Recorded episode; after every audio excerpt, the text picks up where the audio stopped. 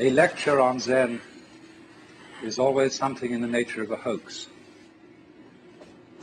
Because it really does deal with a domain of experience that can't be talked about. But one must remember at the same time that there's really nothing at all that can be talked about adequately. East, train, west, train.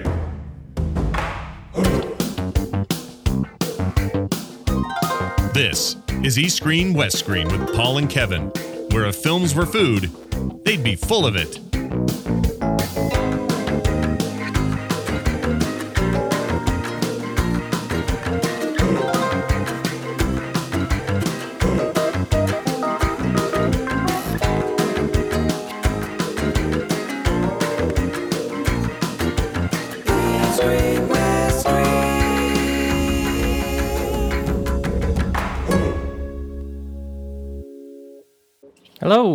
Welcome back to another episode of East Screen, West Screen.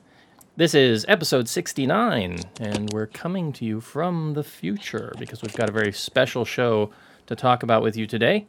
As usual, I am Paul Fox, and joining me from a secret location here in the Fragrant Harbor is Mr. Kevin Ma. Hello, everybody. And we're very fortunate to once again have with us today the man who sometimes goes by the name of Kozo and who's always known as the webmaster at lovehkfilm.com, Mr. Ross Chen. Hi. How you doing, gentlemen? Yeah. Pretty, pretty You know. good. Excited, I can see, to talk about uh, the thing we're going to talk about today, right? No, because I don't Oh, want yeah. I don't want to cut off my boss. You know, he's, he's, Uh, Well, it's all fair here in the okay. virtual space. So, um, all right. So we are Pretty here to talk about, about uh, to talk about this movie uh, that people have been talking about for quite a while, and that is 3D Sex and Zen. So before we get too much into this episode, I do want to throw out a warning. Um, there will be an explicit tag uh, associated with this particular podcast.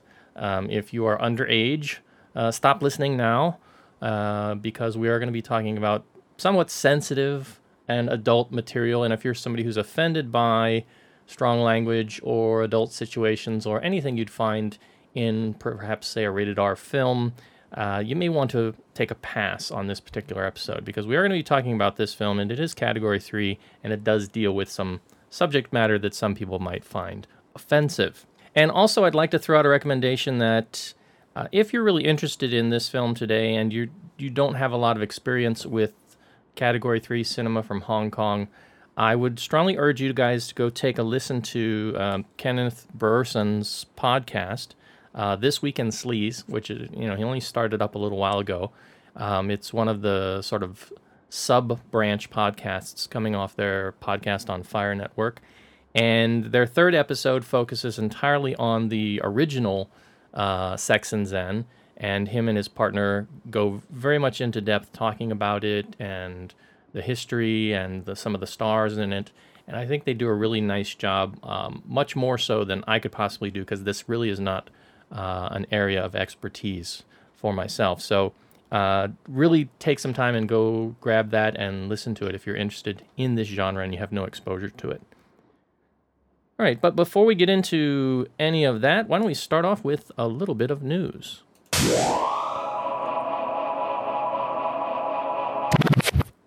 All right, so we, before we get to our big uh, East Screen film discussion for this week, we've got a couple news stories of interest.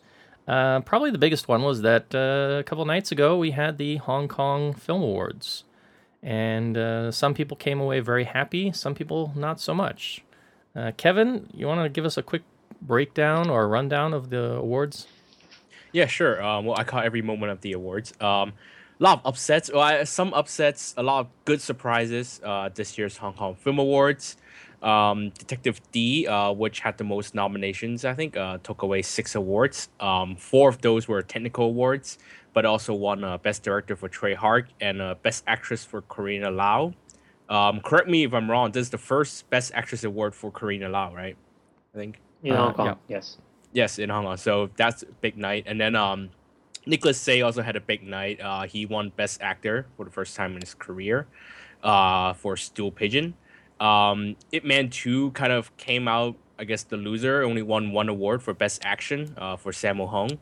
Um, uh, another surprise, uh, Love in a Puff uh, won Best Screenplay, even though Pang Ho Cheung or Pang Hao Shang now, I guess we should call him, uh, never really, haven't really won. I've only won a Best New Director award, I think, years ago for Men Suddenly in Black.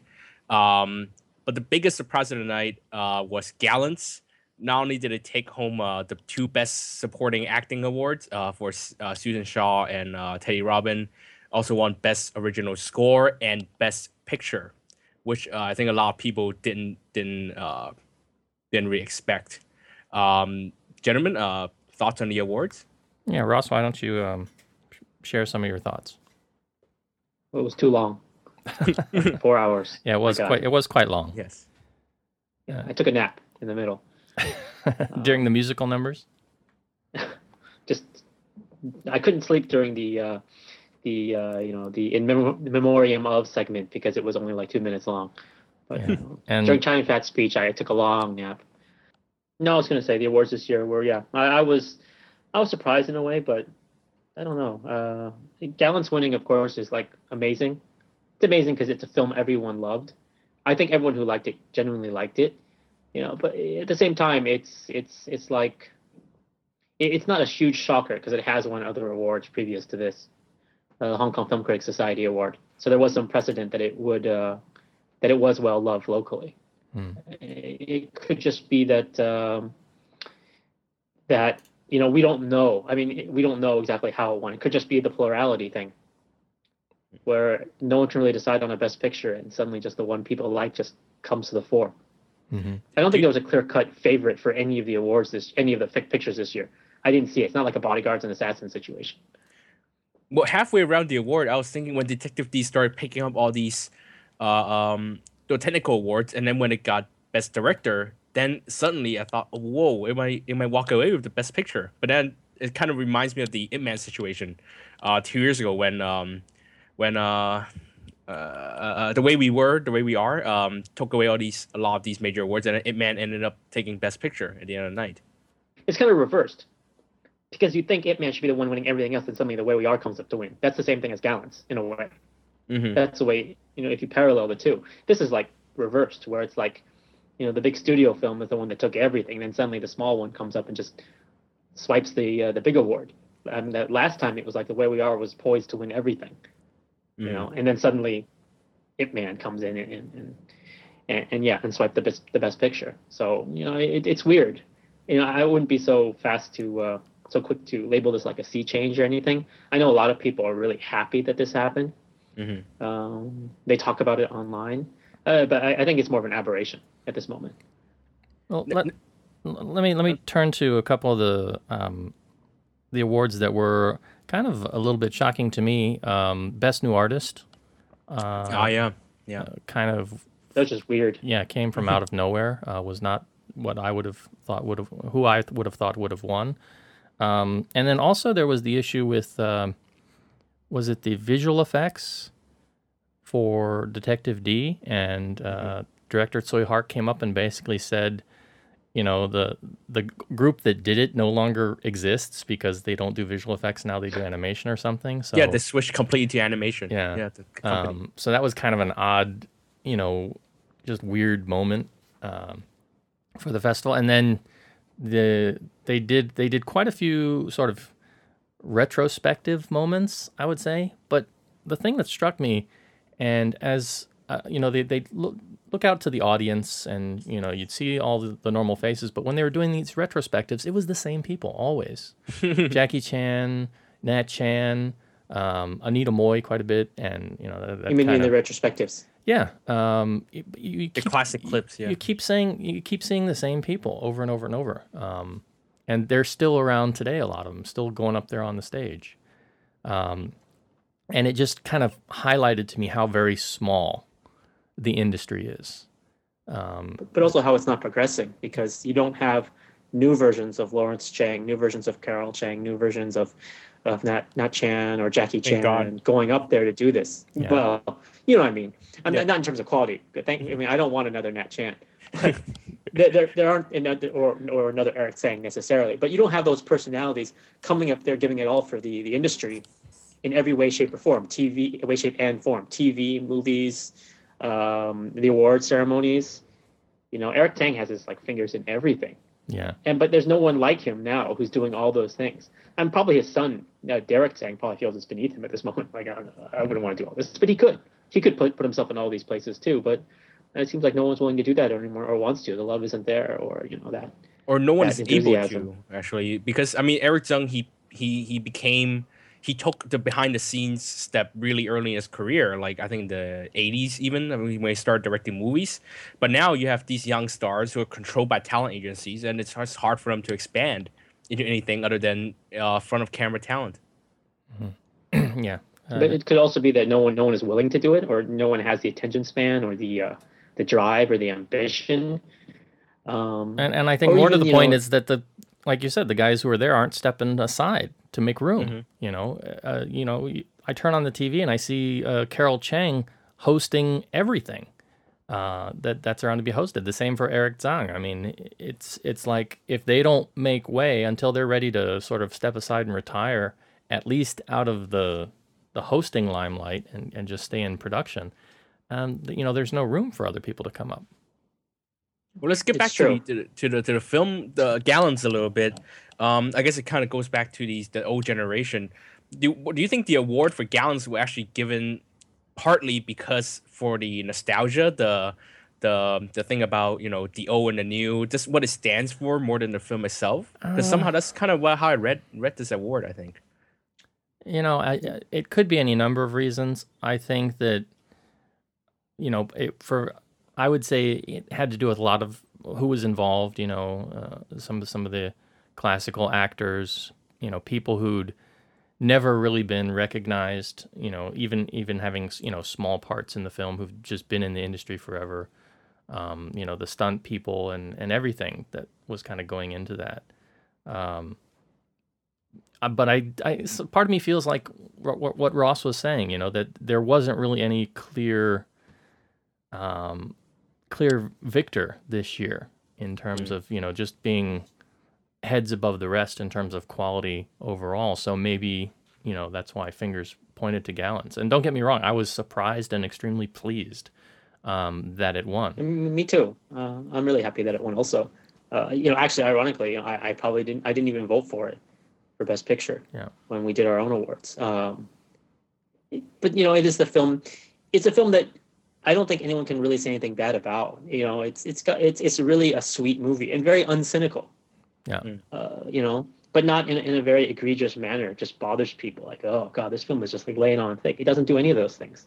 Uh, it doesn't take itself that seriously, but it's still got a slightly serious edge, and you know, the performances are really fun. And there's not much you can say bad about the film at all. It's got flaws. It's really you know has issues, but you know it's it's not uh, nothing. It points to like oh you know you really wish they had done it better because you think about what they worked with and you're just so full of charity for the film. N- More than charity, I would say affection. Charity is really the wrong word. Yeah.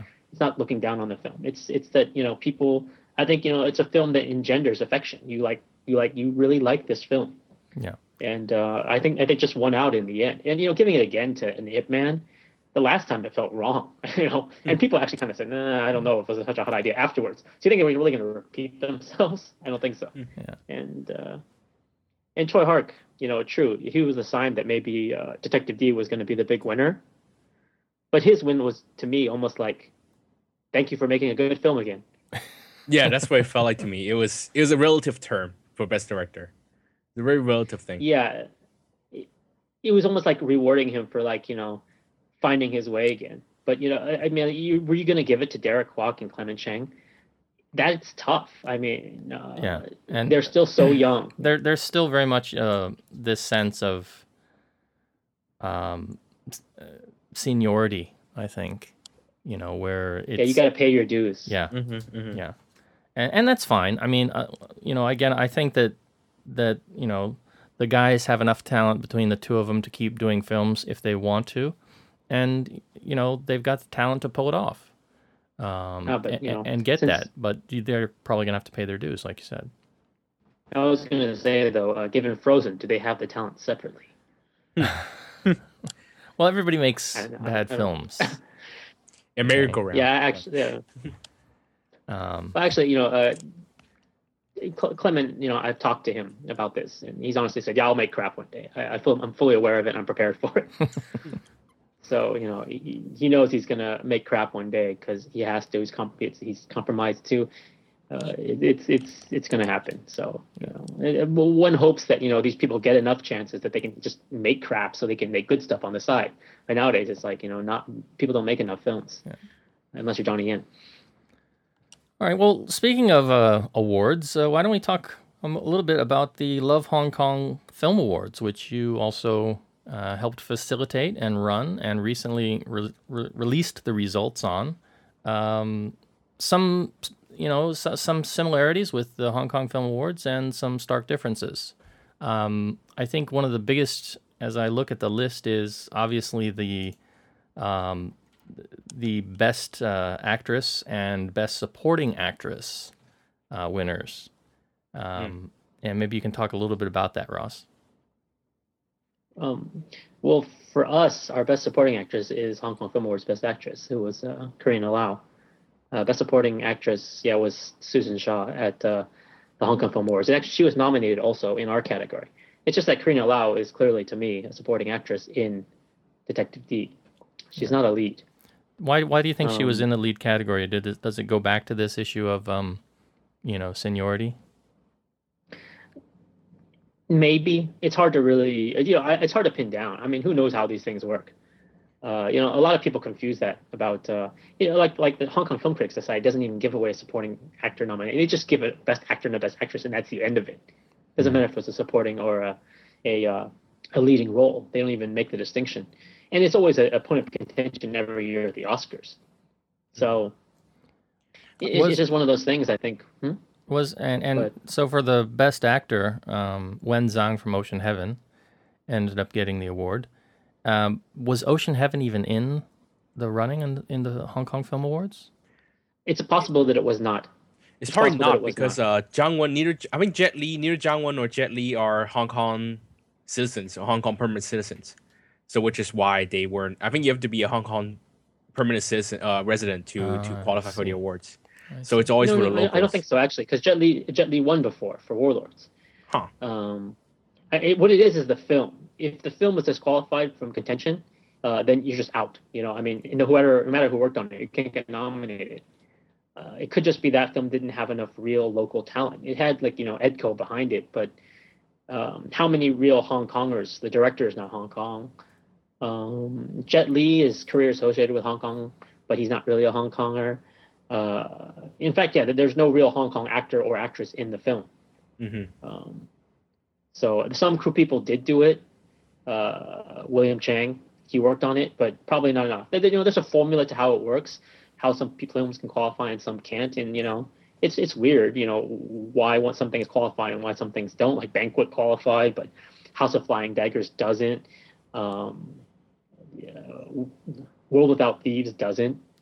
You Mhm. know, I mean, but so so you know, Temptress Moon does. So I, I can't explain it unless I, I see the exact you know uh, checklist or something. For us, you know, we have very simple rules, and our rules are just uh, you know if if a film we feel uh, you know has Hong Kong money behind it, has enough actors working in it that are associated with Hong Kong film, not necessarily a Hong Kong citizen. So Jet Li to us, to me anyway, is really associated with Hong Kong film. I don't care if he is a mainlander.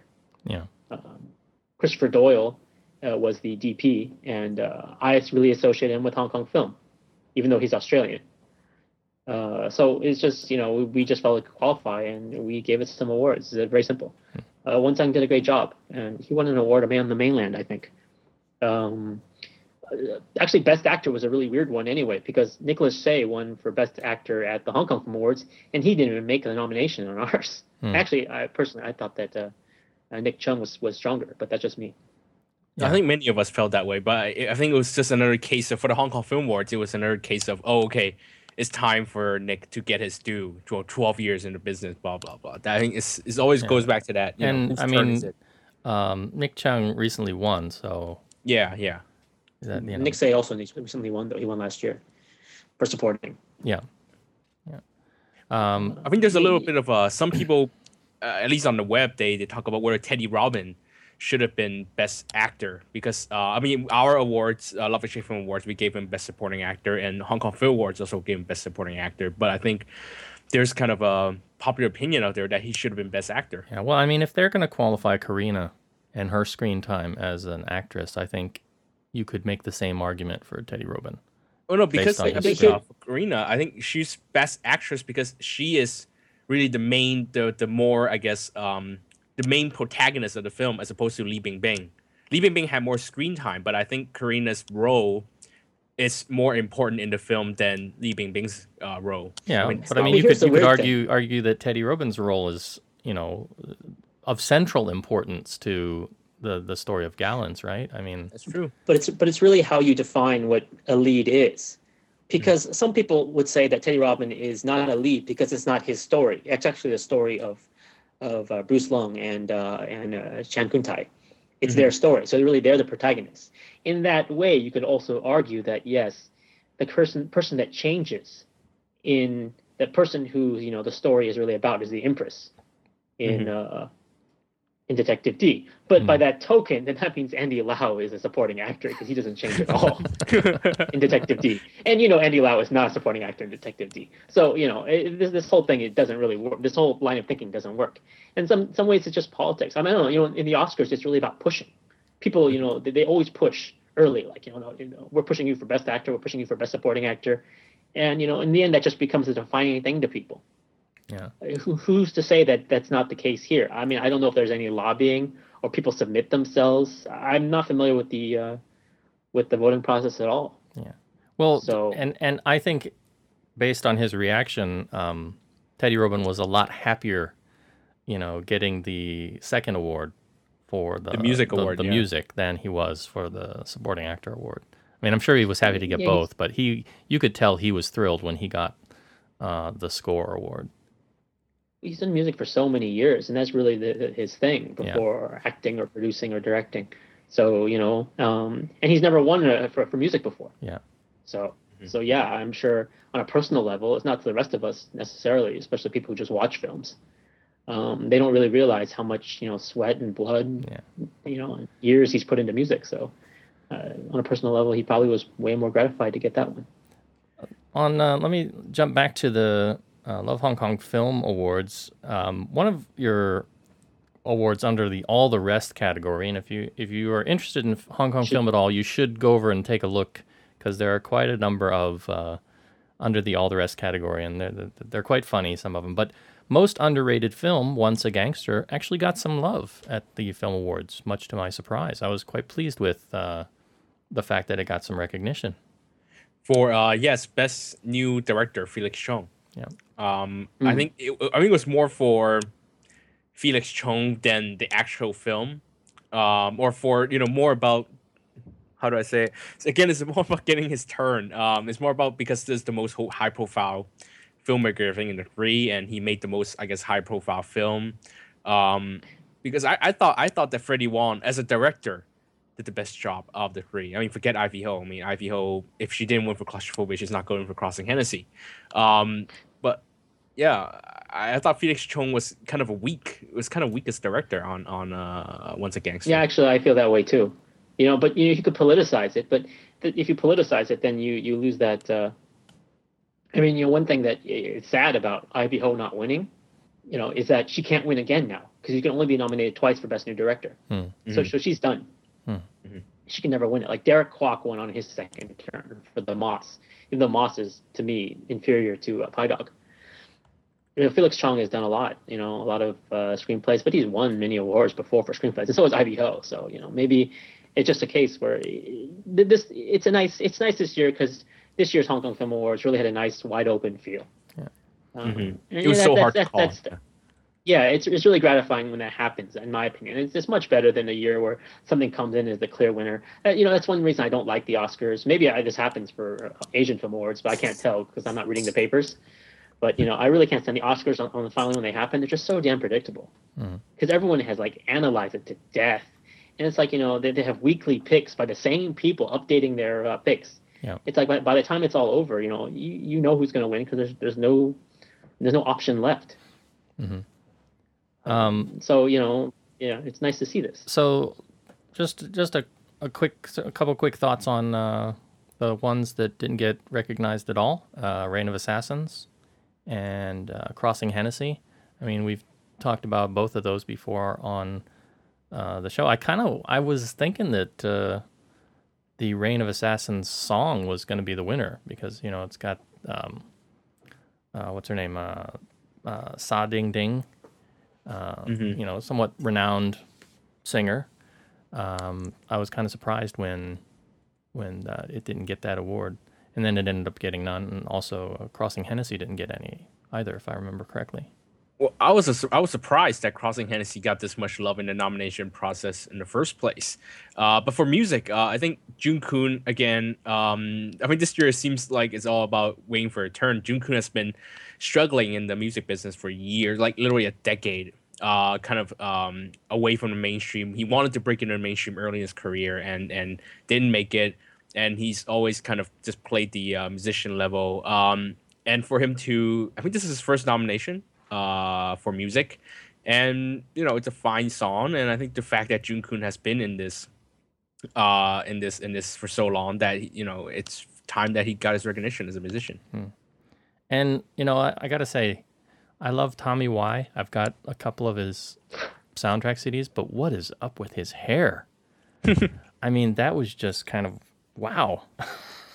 It's where it's where he gets his inspiration. It's like Donald Trump, you know, on steroids. You know, it's like somebody took Donald Trump's hair. And it's and like, orange. Yeah, it, it was And it's just orange. crazy, crazy.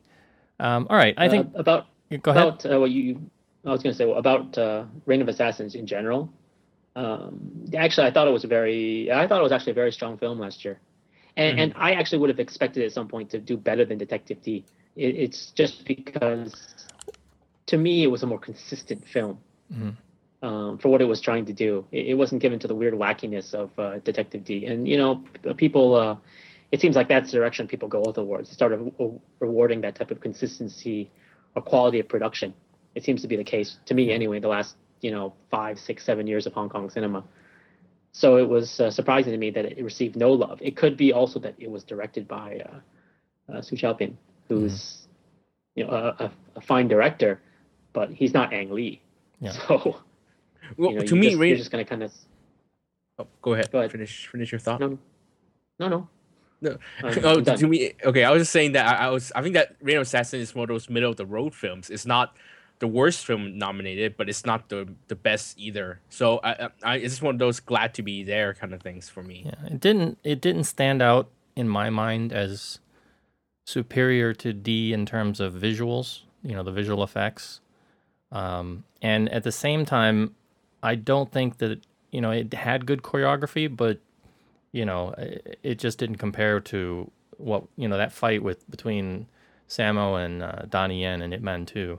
I mean, that still plays through my mind. I can barely remember some of the swordplay in uh, Reign of Assassins. It just didn't have that kind of, you know, staying power for me. I think Kevin kind of nailed it a bit when he said that it was kind of a, middle of the road pick. Yeah. And that's kind of why I thought it would do better. Um, I think for many people watching, it is a middle of the road pick, and you know, middle of the road is usually quite popular around uh, awards time. At the same time, actually, I, I really did like the film quite a bit. Mhm. I'll rank it way up there. Um, it was in my top two, to be honest. Uh, I, I just had a lot of fun with it, you know. But I, maybe I liked it for other reasons. I liked how it kind of twisted old genres around and kind of made them accessible again. Uh, I don't think like Crouching Tiger did that really. Mhm. Crouching Tiger really made it overly elegant, whereas Reign of Assassins kind of pulled that back a bit. Uh, it had some humor. Um, it had really good side characters. So actually, you know, I, I'm I'm a little disappointed that Reign of Assassins didn't get something. hmm But yeah, actually, one thing I'm I'm, I'm not unhappy about is that John Woo got no credit because you know he really stole it from uh, Su Chao-pin early.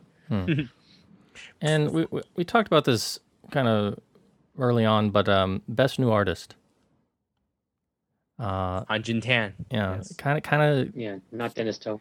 yeah. Um, who, I mean, I Dennis To was my pick for sure, um, given what he had done uh, in the year in both uh, Ip Man and um, uh, The Legend is Born. And, uh, you know, Aarif Lee, I would have thought, you know, could have pulled it off too. But No, but he was. Uh, Aarif Lee last year. he He won won last last year. Yes. Oh, that's true. Yeah. I, I, I'd forgotten he won So- last year. But I, I think Dennis. Uh. I mean, uh, I think uh, the voters recognize how bad of an actor Dennis To was in The Legend is Born. I mean, action is not everything when it comes to, you know, best new the best new artist award. You have to react, and he just simply did not pull off the acting in in, in The Legend is Born. And I didn't remember he was an Ip Man 2 until someone from yeah, someone he, uh, he, he was reminded me. he was the clone of uh, of uh, of uh, Solar. yeah. If you remember.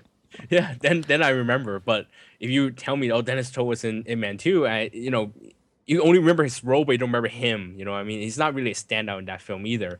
Uh, not to say that Han Jin Tan was was really a standout in Bruce Lee Blur. I, I personally thought MC Jin would have been a, a better pick, I guess.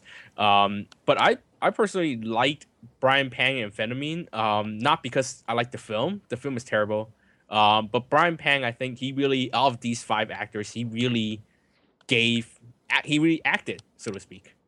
He really did act, and he did fairly well for a new actor. You know, such a such a It's- daring role. They should have just given it to the uh, Hot Summer Days kid. Uh, I mean, actually, if he had won, I wouldn't have minded.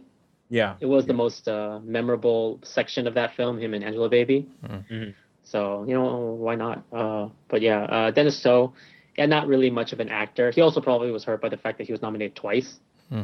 Uh, and, uh, and and let's let's be honest, how many people really saw Legend is Born? Uh, I don't know. I, I, it wasn't that bad in my mind. Well, bad or not, I just think no one saw it. he's very much a physical actor, but you know he doesn't.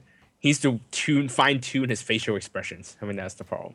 And most people pay attention to facial expressions more than more than his his fighting. I guess. I Well, actually he's always got needs to he's always got those uh when he's doing like uh, Tiger Pad commercials or something now, right? Um, all right, let's move on. We've dwelled enough on uh, both the Hong Kong Film Awards and the Love HK Film Awards. Um, again, I'll urge you guys to go over to lovehkfilm.com and take a look. All right, Kevin, you had a bit of news for us about Cannes, is that right? Yes, the Cannes Film Festival has unveiled its uh, choices. Uh, in the competition section, uh, only two films from Japan will be uh, representing Asia. You have um, Naomi Kawase's latest. Uh, Naomi Kawase last won the Grand Prix for the Mourning Forest. She's kind of an art house director from Japan. Um, Takashi Miike, um, again, correct me if I'm wrong, I think he'll be heading to Cannes for the first time, at least in the competition lineup with his second uh, period drama remake. Uh, this time it's the 3D Harakiri remake. Um, outside the competition, you have uh, the Korean auteurs, uh, Kim Ki Duk and Hong Sang Soo, the latest films. Uh, not really surprises. Um, Peter Chan's Wuxia, the one starring um, Donnie, uh, Tang Wei and Takeshi Kaneshiro, it'll get an out of competition screening uh, at midnight, um, which is pretty cool. Midnight, I mean, wow. yeah, yeah, pretty cool. I think Peter Chan's first visit to Cannes, um, but out of competition, so I'm I'm sure it's not really all Peter Chan wanted. Um, I'm sure he would have wished that he hoped that he got into the competition. So um, a fairly big uh, Asian presence this year, but sadly mostly outside of the competition. Right. And also, speaking about film festivals, the uh, 13th Far East Film Festival that's taking place in uh, Udine will be starting on April 29th to May 7th. And Ross, you're going to be there. Mm, Yeah, this Yeah. will be the fourth year I've gone. So uh, So I, there's an um, article over on uh, Film Biz Asia by Patrick Frater highlighting some of the films that will be on display, and including Aftershock, Buddha Mountain, Under the Hawthorn Tree, and from Hong Kong they'll have Lovers Discourse, Don't Go Breaking My Heart, and uh, from Taiwan, Night Market Hero, um, as well as stuff from South Korea and Confessions from Japan. And forgot to mention that Confessions actually won the Hong Kong Film Award uh, Asian film. Is that right, Kevin? Yeah, Yeah. yeah, Yeah. Sorry. Kevin's and but actually, yeah, actually the the biggest surprise is that it beat Aftershock, which probably Up anyone yours, with, Feng uh, Xiaogang. yeah. anyone with uh, you. know Sorry, just a, a semi uh, a semi aware you know sense of, of you know film industry politics and business would make their odds on pick because come on you know. Hmm. the film has been talked about it's going to win everything and China has won everything in China made so much money and you cannot dislike the film because it is doing all the right things. Hmm. yeah ex- except for trying to sell you wine and uh, insurance.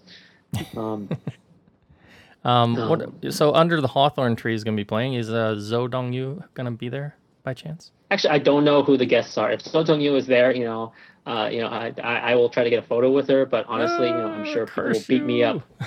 I will go. if, if Um, I would go to Italy Actually, if, if, if if if she's there, I will volunteer to the festival to be her bodyguard. You know, Oh, you suck. and just like and, and beat people up and say, hey, look, you know, I know you guys are busy and you can't all spend time with her. So you know what? I, I- I'll be there and I'll protect her. Take her out for I pizza. No one will touch her. I speak Mandarin. She will remain a virgin forever. no, I'm just kidding. Um, but uh, no, ser- uh, seriously. Actually, one thing you forgot is that um, uh, the Lost Bladesman is showing. They just announced it uh, yesterday. Hmm. It was their surprise film, surprise opening film. So Donnie Yen will show up at uh, Udine, not in person. The film will be there, so He'll be there as uh, Guan Yu, right? in spirit. Yeah. he'll be there in spirit. If Donnie's there, Um, you know, we gotta send you over there with the Mr. Twister mask, and then you can run up on stage. or we just send him. Actually, we just send him. Actually, I'm gonna put on a fake beard and see if they think I'm Donnie. I'm just gonna walk on stage. And, you know, actually, but you know, they, they have this thing there at Udine where it's like, you know, if a filmmaker isn't present after the film shows, you know, they bring up the house lights and the filmmaker's usually sitting in the first row in the in the uh, in the aisle row, you know, in the guest of honor seats. Mhm. And the person will you know stand up and like you know wave their hands and everyone cheers and people run down to get autographs and it's really great and gratifying for those filmmakers. Um, but I've always wondered if I just stand up and do that, if anyone will think that actually I was the person working on it because I'm Asian in Italy. Actually, ask them to see if they'll do that, but they probably won't. Um, so I'll just wear a beard, a very long beard like Guan Yu, and then after the film shows, I'll stand up and wave, yeah, and a hat. I'll get the Guan Yu hat. yeah, and and bring one of the big, you know, Guandao sword things that he uses, right? Yeah, I'll have to buy it there though, because you know they won't allow that on the plane.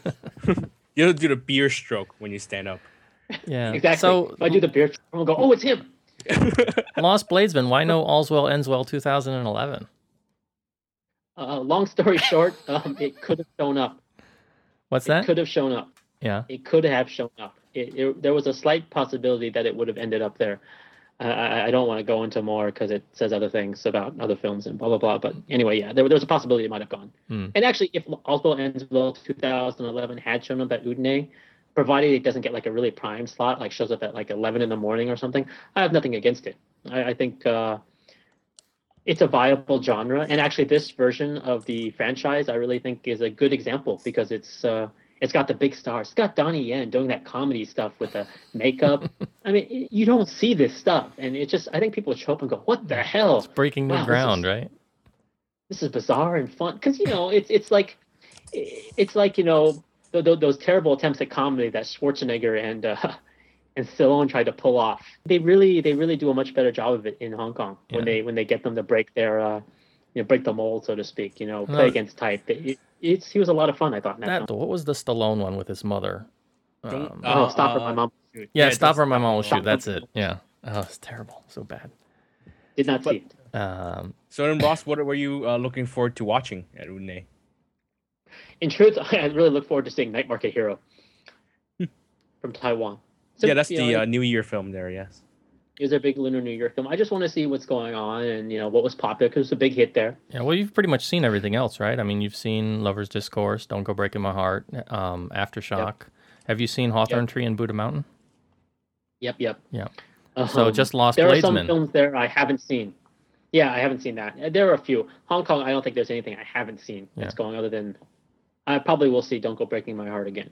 Um, I haven't seen Welcome to Shamatown. That's showing. It's one of the opening films from China, but even that is getting a uh, a uh, DVD release, Blu-ray release in Hong Kong like the same week. Hmm. Uh, Punished is opening there. Actually, we're getting Punished Okay. um, the Law Wing Cheong, uh, Johnnie To produced. So I- I'll see that there. And uh, Japan and Korea, there'll be some stuff, and maybe I'll see it. Ready. West. Ready. Ho. I've always had a problem handling nudity. I, I like it, mind you, but it is troubling. Anybody's, even my own. Sometimes, when I'm getting undressed, I almost wish I could leave the room. You know what I mean? Yes, I do. I am not a big fan of Category 3 films. Um, so I kind of approach this with a bit of trepidation. Um, I think Category 3 films are okay when the focus of the film is something other than sex, right? But Sex and Zen is all about the sex primarily. Um, and that's pretty much going to take up the entire. Sure, not about the Zen, that's for sure. yeah, that, that was my question. Where you know where where is all the Zen at in this film? Um, and it really didn't have any of that. But before we get into that, let me let you guys talk a little bit about it. Kevin. Why don't you start off and you know give us what you can in terms of a synopsis and and some of your thoughts on it. Okay. Um, I'll try and muster uh, and try and think of the, the, the closest thing that is to a story in this film. Uh, Sex and Zen 3D. Um, it's about an upright scholar, uh, played by uh, Hiro Hayama, the Japanese um, but Cantonese speaking actor who, uh, at the beginning of the film, steals his best friend's girl, uh, played by uh, Nanny Nan Lan, um, a Taiwanese actress. Um, and they get married, but they have uh, problems in bed, of course. Um, uh, he doesn't really have uh, much of a stamina. So um, during, uh, I guess, a trip with his best friend to to bust an evil lord of some kind, uh, played by Tony Ho, um, he actually becomes uh, his his right hand man, sort of, so to speak. And as a reward, uh, the the evil lord teaches him the great ways of sex through his um, Not personally. Not personally yeah not personally thank God not personally uh, 'Cause with that his- movie's called Amphetamine. also permanent residence um actually that's a fitting title permanent residence in that Scud in 3D, right? yes Yeah. so apparently in, in this in this mysterious cave um the upright scholar learns the pleasure of sex uh through these two girls or these various girls who happen to look like japanese porn actresses. Um but of course when you work with an evil lord uh there are price there is a price to pay and a price is paid. That's pretty much the story of the film. Um first of all i mean Meanwhile, there's lots of sex. Yes, there's lots of sex. Again, really the pleasure of sex and everything like that. There's no Zen. Sorry, there is a pr- there's a monk. There is a Buddhist monk in the story, but uh, I don't remember much about. There's nothing in the film uh, approximating Zen, you know. Except Yeah, for maybe least the value. Just chanting uh, at that really wrong moment. That's not really so Buddhist, I guess, so to speak. The the first film actually does have some element of that, but you know, and maybe that's the second part of our discussion. So Okay, so th- uh, now that okay, let's let's put the story aside now because that that's pretty much all I can come up with with the story. Well, actually, a, a better question is, you know, does do, does anyone really care about the story? Exactly. Does anyone, you know- anyone really care about the story? Really, don't don't treat it as a real movie. I think that's a lot of problem with the the reactions to the film is that people treat it as a real movie. They expect uh, a story. Um, they expect you know acting. You know beyond. I mean, like in non-sex scenes. Um, they expect characterizations and stuff like you know. Forget about it. Um, is But, but that's the problem. It's this is a this is a this is a, uh, a pure mismatch of expectations. Like the people who've been salivating over this film for dec- for ages, the ones who've breathlessly talked about it online, they know what they're in for. They know what they want. They know what to expect. Story is not one of those things that matter to them. But you know, this film has courted uh, mainstream audiences through its press push, through its uh, coverage, and and everyone's like, "Wow, I gotta talk. I'm talking about this film. I gotta see it." And you know, and uh, they all went, and they come back going, "Where's the story?" Because these are the people that usually go see movies like you know, Avatar, and The King's Speech, and whatever, and Inception. Those movies have stories, right. and, And, so you know, yeah, yeah. It, it, it is pretty. Exactly. It is. It does fit fairly well in the genre, but it, it. I think it is tamed. It is slightly tamed for at least the sex. I think is slightly tamed for the mainstream audience. The sex scenes, um, if I remember correctly, sex and chopstick sex scenes go on fairly long, uh, especially compared to this film. This film just sort of you get the the foreplay part, and then the rest of it is kind of skipped over. I'm not sure if you guys saw that. Uh, I'm the only one. I thought the sex scenes uh, ran kind of short, especially. I'm sorry, I was closing my eyes during those scenes. uh, I was closing. Yeah, I, I was not paying attention. I was. Uh, I, I I'm not allowed to. No. Yes. yeah, yeah, yeah. No, no. They, yeah, they, they, they, they stopped short. Uh, they, they, they ended prematurely. All, all those things. They blew their load, so to speak. Well, actually, I no. had to Actually, say it. I had to say it. The, I had the film did not blow its load. I think it did in the first half of the film. In the first half of the film, it kind of blew its Disagree. load with the sex comedy stuff. Uh, the I think the first half of the film was great. There's a lot of the the, um, the humor, the lowbrow humor. You got the foul, the Cantonese foul language, uh, uh, and then you got the really silly, uh, um, uh, certain transplant stuff going on. Um, and then the second half of the film, you get into the really gross out, the torture stuff, which is um, we had discussion about this at somewhere that does not work um, about about the film about the torture stuff in the second half of the film and that's kind of more in line with i guess the mid 90s the wong jing category free stuff um even the modern stuff here's the there's a lot of torture and violence stuff in there But here, here's the thing: the original Sex and Zen, if, if anyone has seen it, um, they'll know that. Uh, well, I mean, besides the fact that yes, it was a hit, major hit back then. It was a film that uh, really crossed over to mainstream audiences. Mainstream audiences did go and check it out because they heard, "Wow, got to see this this crazy sex movie," and you know they got what they paid for.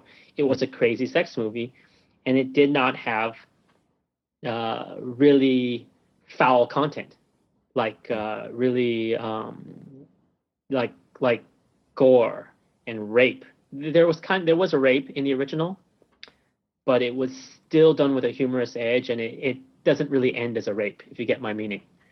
Um, it was kind of an assault, but you know, it, it doesn't come off that way in the film. And they kind of they kind of did that here too in in one of the Yes, actually, the interactions, scene but was then very much the same. they went back. They they went they went beyond it later. So Yes, Um, and they got into really distorted, um, really ugly stuff. Yeah. Um, I mean, And, as, uh, as much as we talk about, you know, no story or, or does anyone care about the story, that is, I think, the, the shift from the light comedy to the dark stuff is kind of an attempt to create a storytelling. You know, you have the the light stuff, the the rise of this hero, so to speak. Oh my God, there's puns everywhere. Uh, and then and then his and then the fall into violence, and then you're getting the the audience to emotionally invest in these characters, have them go through the pit, and then and then you know, so you feel for them. I- think even that way, the violence you can somewhat justify as a way to to create sympathy for the for the characters. Well, uh, it, it's done to create sympathy for them. but It's also done to uh, get a rise out of the uh, the, the torture porn uh, audience. Mhm. Um, it's true that like this is the complaint about uh, sex and chopsticks. You know, this conversation is really all over the place, but might as well just go with it.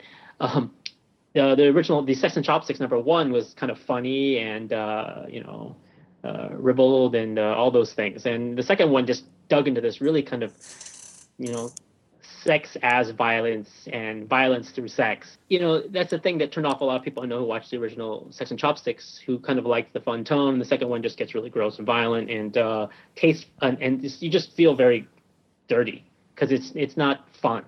You lose you lose that sense of uh, campiness that made it uh, a kind of a fun, dirty time of the movies. Now it's just a dirty time of the movies, and uh, that's that's what Sex and Chopsticks did first one and two, and that's what 3D Sex and Zen does in its two hours.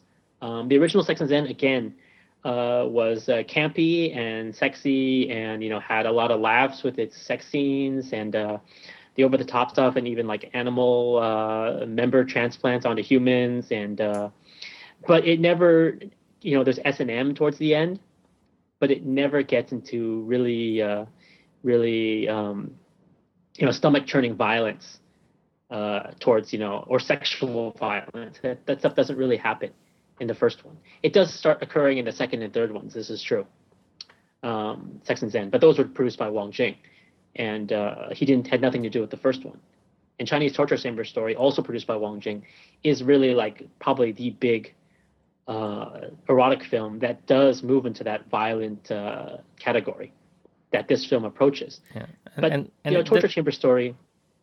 yeah, that gave me the sense Oh. that this was trying to encapsulate all of that in in Mm-hmm. this one film. You know, it wasn't content to simply try and uh, be a remake of the original or do something new with you know the technology and and do sort of an original redo of the, the, the classic text or anything. It seemed like they said, well, this was done in the first movie, and then this was mm-hmm. done in the second movie, and then this was done in Chinese, you know, torture chamber story, and we need to do all of were- that and more. Yes, it really is a best of the genre, kind of like a compilation. But the thing is, a lot of the scenes in this one were actually, you know, they're just replays of scenes in the original. Yeah, Yeah, they, they really tried to. They threw all their eggs in one basket, and you know, I think maybe it's part of it is just they had to because they advertised this thing as the return of the Category Three film, and maybe they sat down and said, "Hey, what is the Category Three film that people want to see?" And it's true that people really dug Sex and Zen. That is the one that everyone remembers. That is the one that is synonymous with the genre. There's a book that has it in its title in the West, but uh, at the same time, um, Chinese torture chamber story and that uh, kind of uh, you know um, exploitation violence, uh, sexual violence that is also part of the genre. Now, maybe not as beloved here. In fact, here I'd say in Hong Kong, that is more where you get into the fringes of the uh, genre fandom. You know, that's not the crossover stuff. Sex and Zen was a crossover, but that stuff was not a crossover. But in the West, that stuff is just as popular, if not more, than than just the original Sex and Zen. In fact, some people may have watched Sex and Zen in you know in the West and gone, "Hey, there's not enough violence. Uh, when, when's someone going to get raped?" Um, yeah, you know, hey, hey, you know, this stuff probably does happen Yeah. over there, you know. But so you know, they, maybe they put that in there for their foreign investors. They wanted everyone to know we're making a real Category Three movie. We're not going to pull any punches, and uh, and you know, they knew people were going to want to see this over there. Well, Yeah. actually, plus the, the the censorship standards, I guess so to speak, overseas, they tend to let violence go through easier than sex. So if they did fill the film full of sex, it might actually run into even more problems than say the violence. also true. You're you're correct. You know, um, yeah, they, they were aiming for big bucks, uh, in, instant distribution, like instant sales, not like down the line like Sex and Zen got. And after that, it had already achieved a reputation. They wanted pre-sales, so you can sell it on violence, and everyone can handle the sex better. Uh, yep. and so Kevin, you um, had a point about Tony Ho. Yeah. Um. Well, actors across the board. Um. I think forget Hiro Hayama. I mean, he he did. I guess had to work quite hard. A lot of the media coverage on that What was, was on what him. was that thing on his chest? I Oh yeah, he has like a scar. I thought that was fake chest. at first. I thought No, it was no, it's something. a real scar. Yeah, I guess a real scar or something. Yeah, but I mean, he's he's just you know like any other category three straight leading man. It's always the the the overacting uh supporting actor that's always gets kind of the the spotlight, and this time is Tony Ho. He I think gets more screen time than Hiro Hayama actually, um, as the as a big villain, and he just crazy. He's all over the place. He's channeling Elvis Tsui. He's obviously not as great as Elvis Tsui, just because uh, I guess he's not working with material that let, lets him do it, but he he really gets it across. Um, I knew he had it in him. You know, it just always seems slimy to me. And and this like the No, film. he's a nice man. I'm sure he's a very nice man, especially in the grandpa glasses at the premiere. He's a very nice man, I'm sure. But you, you always had that. You always see it in him when he plays villains in those two B movies, and suddenly he lets it all out here. Again, the puns. So, Um, I mean, speaking of Elvis, I mean, is he retired now? I mean, Category pseudo three, yeah. retired. Yeah. from category three for sure. I mean, he's he mostly work in the mainland now. He was in Um, that uh, that uh, indie film a couple years ago, Magazine Gap Road, Yeah, magazine Gap Road. and he I mean, shows up in uh, another film coming up soon. He's actually in a film coming up. I don't remember which. Is it Treasure in the uh, Wong Jing Treasure- one, or is it something else? Well, it- that'd be great if he shows up in another film. As far He as I a know, I film think coming up. as far as I know, he's mostly he's almost like half retired from film acting. Um, I think he does mostly TV, maybe in China. It, it pays very well, so I, I wouldn't be surprised. Um, everyone else is okay. Like I said, Hiroyama is okay. The the porn actresses did what they were supposed to do. They they showed up, took off their clothes, the sex scenes. Um, the Lan Lenny Lan uh, uh, was quite. She had a lot to handle. She had the torture stuff to do, and she also had to perform the sex scenes. Um, I think she was capable, if not particularly great. Uh, I'm not sure if that's what everyone is. Uh, But you, you know, it, this is not exactly material that everyone's going to go crazy with. The film doesn't really help them, so it's it's it's okay. I hate to I hate to dismiss it like that, but you know, it's uh, it's it's it's you know billed as a love story to some people. They go, wow, it's really a love story here. But you know they, they sell it in like two seconds. Oh, he looks cute. She looks cute. Wow, they're in love, and that sells Yeah. the whole damn movie. Yeah, sure. I needed a montage, and they didn't give me one. They But, gave you the um, montage of the happily ever after instead. They also Which is gave me a montage of the uh, of the uh, lou- lousy lousy sex in the in the opening too. Yeah. the, uh, the, the, the, the, th- the three second moment, basically, over and over again. Yeah. Mr. Three Minutes, essentially. Yes. over and over. He's not even three minutes right, in that film. Also, the film would have been three hours long. But um, But actually, well, you saw you saw the the so-called un, unfinished cut, the 130 minute cut that Yeah, also did, yeah. had unfinished special effects. I mean, how much did they cut out? The, those 20 is what I think 15 minutes cut out. I mean, where were those 15 minutes? you know, actually, I, I, I recall seeing uh, when I saw the finished print. I recall like realizing stuff was missing, but it's it's not missable. Mm. A lot of it's padding. A lot of it's extra shots of the same stuff. You know, the at the time where like uh, uh, there's not a spoiler. The time where like the friend is riding the horse, trying to get to Mhm. some place. You know, I think I saw that shot three times, but you know, in, in the cinema at the finished one, it was only once. And back then it was unfinished. He's riding in slow motion, and there's a green screen behind him. Uh, that's what I saw. And yeah. By the way, seeing the unfinished print is like is like gold. you know, I, I would rather have seen the unfinished print than the finished print because it is hilarious watching the unfinished print of Sex and Zen 3D. Because you know, uh, I hear at other you know at other films when they show you unfinished prints, sometimes they'll just have a big block where it says CGI inserted here, and they don't even tell you, they don't even show you what you're supposed to see or not see. Mhm. And I guess you know in some ways they don't want to give it away, and you know it's true if you watch a film with that stuff out, you probably when you see it later you just have a you just have a lesser impression of the film when you see it then. If you get the idea that you're missing something spectacular, it's better to show it to you if you're a potential investor or someone who's interested in you know in, in, in distributing the film, you know. Yeah. Mhm.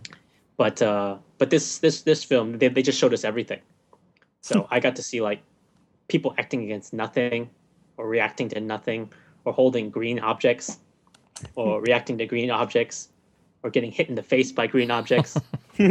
um, yeah, all all spectacular. Uh, my favorite scene is like the big exterior shot of the uh, of the cave. It's actually like the uh, palace of uh, something eternal bliss or uh, some some uh, unimportant name, but um, it's like a big exterior shot of like kind of a canyon and like a cliff face and like a bridge, stone bridge, and uh, in my version, parking lot. In 3D. Yes, in 3D, 3D parking lot uh, with uh, apparently a smart car. So, I think that was one of them. I'm not sure. Mini Cooper maybe, and uh, some pylons so people knew where not to walk because if they walked past the pylons, they were standing over air. Um, stuff like that. Uh, yeah, you know, it's it, it's great stuff to watch that, or people running up and down the green stairs. Um, yeah, you'd be surprised how much is CG in this film. One of the biggest CG thing that people are complaining about is um, Vonnie Lui, the, the Hong Kong, the only Hong Kong actress in the film. Um, some people said that her her big moment uh, where she showed her her points uh, might have been CGI. I mean, you saw the unfinished version. You you told me that you saw some kind of grid thing on her chest or something. No, no, well, no. I, I just, it's just the the scene, the the shot. It was a green screen in the back, and you know, I mean, at the time, I, I was fooled even when I saw it then. You know, Mm. I, I thought, I mean, when in retrospect, maybe it was CG just because you know, you know, it was a work print and there was like some marks on the screen. But you know, that stuff is is common for an effects shot. So, Mm. and the effects were behind. So I, I'm not going to weigh in on whether it's real or not because you know, from that scene, and when I saw the work print, I don't really know. Mhm. Um, Okay, well, I think the biggest one of the biggest attractions here, um, in addition to just 3D and the sex, was Vonnie Lui. So, what what do you guys think about and the only Hong Kong actress here, um, in this category free film, and uh, she's already promised that she would do more. She wouldn't uh rule out doing more category free films in the future. I mean, what do you guys think of her here? I hope I get a chance to hear her actual voice in her next feature. Yes, yeah, she Uh, she plays a like a some kind of she-male, like an elder she-male here. So The- she, the, she's got um, that, yeah. What is what is the name? The, the the name Elder here? of Ev- Eternal Bliss or something like that is her name. Yes, yes. Elder of, Ult- Elder of Ultimate Bliss. Yeah. Actually, I think Ultimate Bliss may have been the cave. but um, uh, you know, everyone talks about her being a memorable character, and she is. Um, I think uh, she does a lot with her role, but Uh, I have to admit that I, I call shenanigans on using her in all the press because she shows nothing compared to all the other actresses. Like you know, yeah, porn actresses is one thing. You know, if you want to see her them, you can just go online and, and do a search.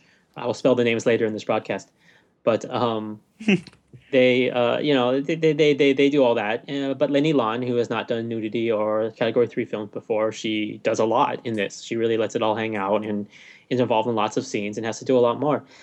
You know, and um, Vonnie Lui just you know she does one topless scene, and you know now even the net is questioning if that's real, uh, and yeah, and nothing else. And that that is you know it's it's disappointing, not because I had to see Vonnie Lui naked, but it's like you know this is the Hong Kong representative, and they got girls from Taiwan and Japan, and you know, and the Hong Kong one is not can't can't even show anything.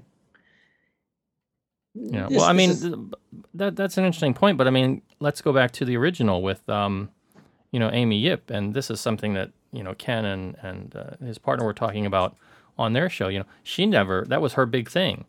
You know, the the, the so what they call the Yip tease. She never showed anything either in any of her films, and uh, originally I think that was entirely true. that was a, a, a draw. You know that that was a very calculated thing that she did to get people to go because it's like every one of her films, she'd show a little bit more side boob, a little bit more side boob, but you never actually got to see the full thing. You know, um, but but the thing is, you know, and and I, I know that occurred with her, but she actually participated in sex scenes. You know, despite covering up her nipples Yeah. in all her films. yeah. You know, through uh, tape or arms or Well, uh, I mean the the flying monkeys. the character. I Um, mean, I don't really blame the actress here. The character she was playing. Did you want to see a sex scene? well, okay, That- uh, it's, it's it's not it's not it's not about what she was casting, in my opinion. yeah. See, this, this is this is not where I'm I'm going to say, oh, the role doesn't require that. So she was just doing what she was told. How do you know that you know she, you know that she wasn't going to do anything but this? You Yeah. see what I'm saying? Yeah. I mean, you know, you can't really get hold it against the actress in Hong Kong because they have to deal with the media here, and you cannot hide in Hong Kong. Where, where are you going to go, uh, uh, Yuen Long, to get away from uh, press? I mean, it's it's really this is a small place. You can't hide Tai Kok Tsui. Yeah. yeah, yeah, Tai Kok Tsui. You can go there. Uh, but yeah, it's you can't really blame them because you know they get so much attention, and you know your life is over if you do a Category Three film because you get hounded. So it's only helpful if you can escape, and Vonnie Lui can escape because hell, she probably lives in Hong Kong. Well, I mean, I But- I don't know if that's true anymore. well, I mean, Jillian did a Category Three film, and she's doing okay now. Well, the thing is now Yeah, Vonnie but Lui is getting more hate for not showing enough. Huh?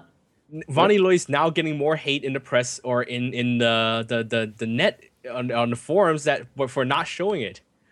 yeah, but see, the thing is, you know, she's it's you damned if you do and damned if you don't. It's just what Hong Kong is going to do. Yes, like I'm, I'd more, I'd be more likely to complain that she didn't show enough. So I'm a little annoyed because, especially after like, uh, uh, what's her name, uh, Winnie Leung in uh, Sex and Chopsticks, shows Mm-hmm. Nothing. You know, compared to all the other actresses, and barely, at least she did a couple of sex scenes, but those are all hidden. But I mean, Vonnie it- Lui doesn't go that far. I, what, Um, what did I watch recently? Um, the one with Chingmy Yau. Um, Naked Killer, no, no, no. Uh, Raped by an angel. no, no, no. The one where she was the Empress Dowager. a lover of the last. Yeah, Empress. yeah, yeah. She, you know, she did kind of the same thing. You know, it was just uh, clever angles, clever shots, and they brought in extras. You know, to But do you have to admit, that's nude far scenes. more than Vonnie Lui does in in Sex and Sex and 3D Sex and Zen. Don't you agree? What you saw of Chingmy Yau in Lover of the Last Empress. Uh, No. That's far No, come on. I mean, in Lover of the Last Empress, she does goes through the whole thing where they train her and all the sexual moves, and that involves, you know, like simulated on top of other girls, even though she's not really doing anything. It's still, you know, all that, you know, all that teasing, um, oiling up herself, even though she's wearing something.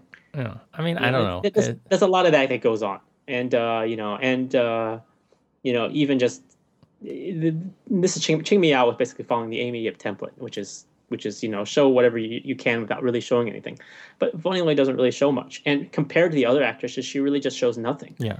Um, But it- then again, she's she's in that role where you know they're not going to show anything. And, and this is this is one of the the notes, you know, the points that I have about these films, and where I thought it was going to be, you know, here we are in in 2011. I thought it was going to be a little bit more progressive than it actually was, because there's basically a two second shot of a male penis, right?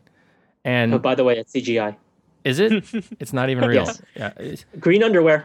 green underwear when I saw the film.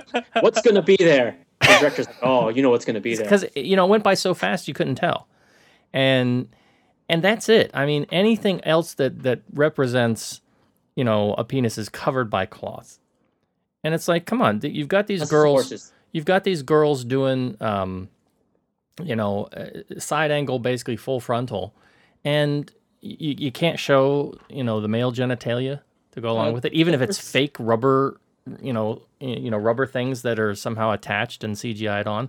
I- It A- just was actually, like, Fake rubber genitalia, we see plenty of that. Just not happens to be not human genitals. Yeah. yeah. I mean, I, actually, but well, once I, it's I, attached to the human, it's it's not shown. You know, they they cover it with a cloth, and and they did that in the old the old one. It's like they still can't. It's still all about the female form, you know. And I I just thought it was like, all right, it, it's been done. I mean, come on, eh, do something. uh, be- Be a little bit more daring with what you're gonna do. Uh, but I the think truth it's more of a budget issue, is- though.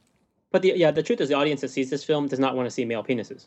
that know? too, and I think it's a it's a it's one of those makeup issues that it's it's never gonna look really real enough if they go with the over you know like Nah, Tony I don't I don't buy that. I mean, look at Watchmen. Watchmen category three had a big blue penis They hanging also had around. eighty five million dollar budget though. Yeah, not not this. but this I'm movie only had saying they million. could they could have just had a guy be naked.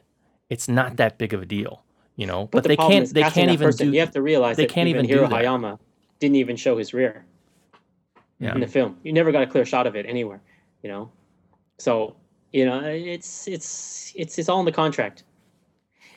You know, the funny thing is, even though with this illustrious history of Category Three films and sex films, Hong Kong, yeah, it's like actually when it comes to stars willing to take risks or take off their clothes, it has tightened up.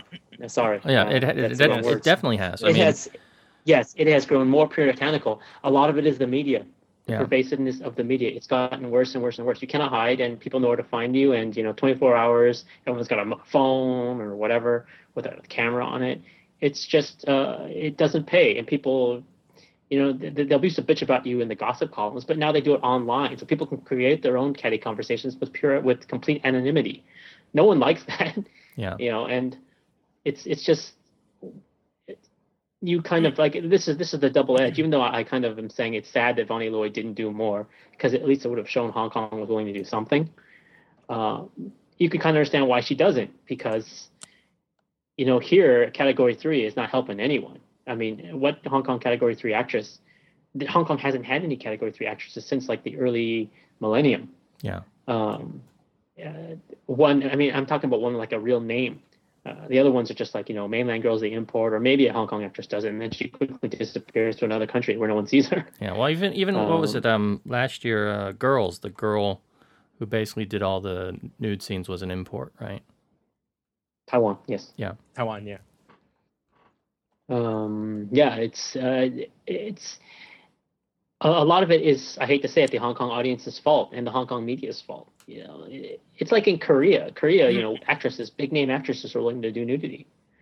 It's because you know even though they also are subjected to the same uh, the same you know gossip the same stuff it's not as vicious as it here is here i think. Here it's really vicious the Yeah. way the the press does things. You know they Well, again, it's a It's- it's, it's a it's a tiny market, um, and it, it even if you just look at like regular the, the nudity that used to occur in regular films. I mean, not category three films. They they you know I, I can remember seeing two B films that would have you know breasts or something pop up every now and then. you still get them occasionally Uh, it, it doesn't seem like that anymore. It seems like it's it, it's gotten a whole lot more conservative, like like you said. Um, and I guess yeah, it's if you're an actress today, you don't want to do that because, like you said, they're they're just gonna it's gonna define your career.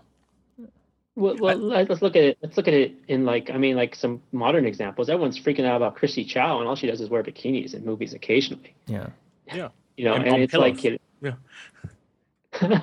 and uh, and yeah, and um, back in the old days, like you know, um, actresses who had real names were were wearing bikinis in films.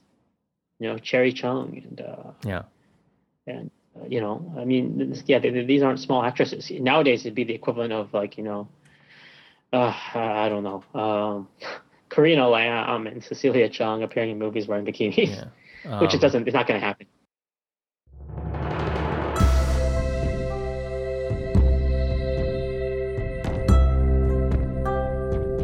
You're listening to the East Screen West Screen podcast. Visit Comcast.com for more.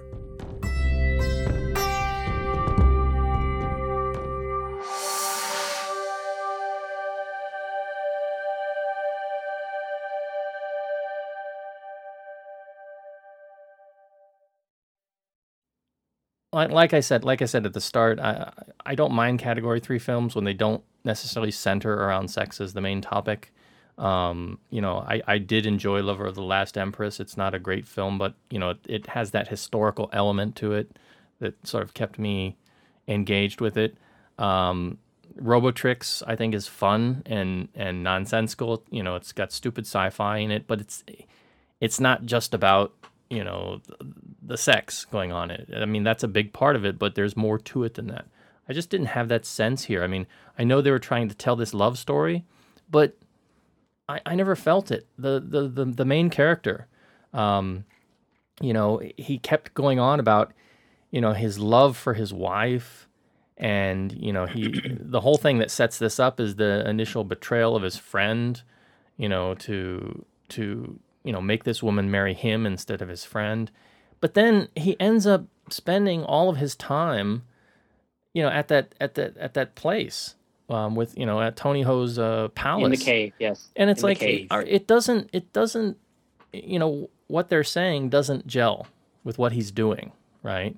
Um, it all just comes down to his his ego. He wants to be this you know super sex machine so much so that he does go and he does get the transplant that you know is the one of the major hooks in in the previous films. And uh, I'll just say something about the transplant. They they do a little a little bit differently than the, they did in the original um, because there's some problems, and it, that's actually one of my favorite parts because it's comic relief. It's funny. You've got Tin Kai Man, who's great, um, is sort of a crippled doctor, and he's got a crippled assistant, and it's like it takes the two of them to to do the job, and um, they start to get a little bit uh, innovative with the 3D at that point. But anyway, they're doing the transplant, and they start with the horse, and there's a problem, and the horse penis ends up like flying around.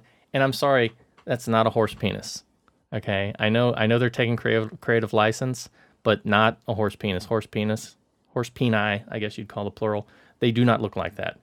Um, why do I know that? I wouldn't know. I haven't. I wouldn't know. I, I didn't mind. It was my okay. parents my parents have a horse ranch i grew up raising horses birthing horses i've seen horse sex i've seen horses give babies i know what they look like you know very much so and they don't look like that so uh, that's probably more information than you wanted to know about me and my background but there you have it it was not a horse penis Correct. yes and I'm going to trust you on that one. the, the the guys were saying on the other podcast too that uh, I don't remember which one, if it was one or two. They said that there was a transplant thing in there, and with the character, it was like with a raccoon or something. And uh, Ken or, or or his partner said he went and he looked up, you know, the raccoon thing, you know, and, and that raccoon, it, it what they used was not a raccoon penis as well. So No, I doubt they actually could get a real horse penis anyway. no, I'm not saying whoa, whoa, it whoa. wasn't a real thing. It was a CGI thing completely. But oh, it they, was a rubber Yes, it thing. was. It was totally a rubber thing, was it? I, it looked CGI to The me. version I saw green. Yeah. Mm.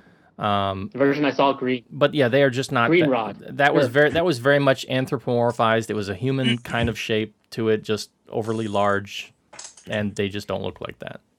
Um, Well, it's true that farmers in the Midwest are going to be upset, going, "Hey, that's not that's not accurate." but you know what? I bet you yeah, those guys are in we the gonna UK hold- watching this film next month, they're like, "Yeah." "That's just what I thought a horse penis looked like." Sweet. yeah, I mean, are we gonna hold it really against hold it against these guys for not creating a, a accurate horse penis? well, see, that's that's And uh, that's but on that token, okay, on that token, I'm just say this: women, they don't really look like that either. you know, uh, granted, Not like the ones in the film. yeah, granted. Like the Um, one percent. And, but I mean, this is the whole this is the whole thing of of the, getting back to my point. So he wants to you know be this super sex machine. So he's willing to go through this you know impossible surgery, and, and that's the key word. I mean, it's it, even even today, you just couldn't do it. Um, but then, what if you could?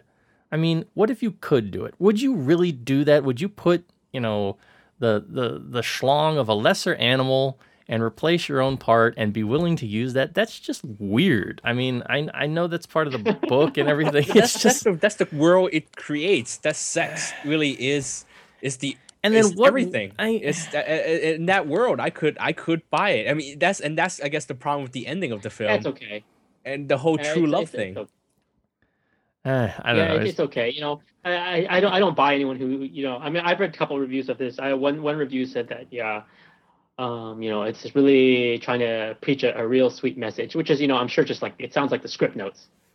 You know, it's a story that treats that like you know that gives you a real sweet message about real love and understanding, and you know that, that that's in the notes from the producer. Yes, yeah, but why I like and that, that's the thing. I didn't get any sense of that. They they they tried to give me that by the ending, and I just I I didn't buy it at all. I mean, it's like you know, judging by what people are saying in the film and what they're doing, they didn't match up, and and they do build to kind of this ending that I will say for me was kind of a letdown because you've got um, certain characters doing all this bad stuff, and I, you know, expect karma to come around. We're talking about Buddhism. We're talking about things like Zen.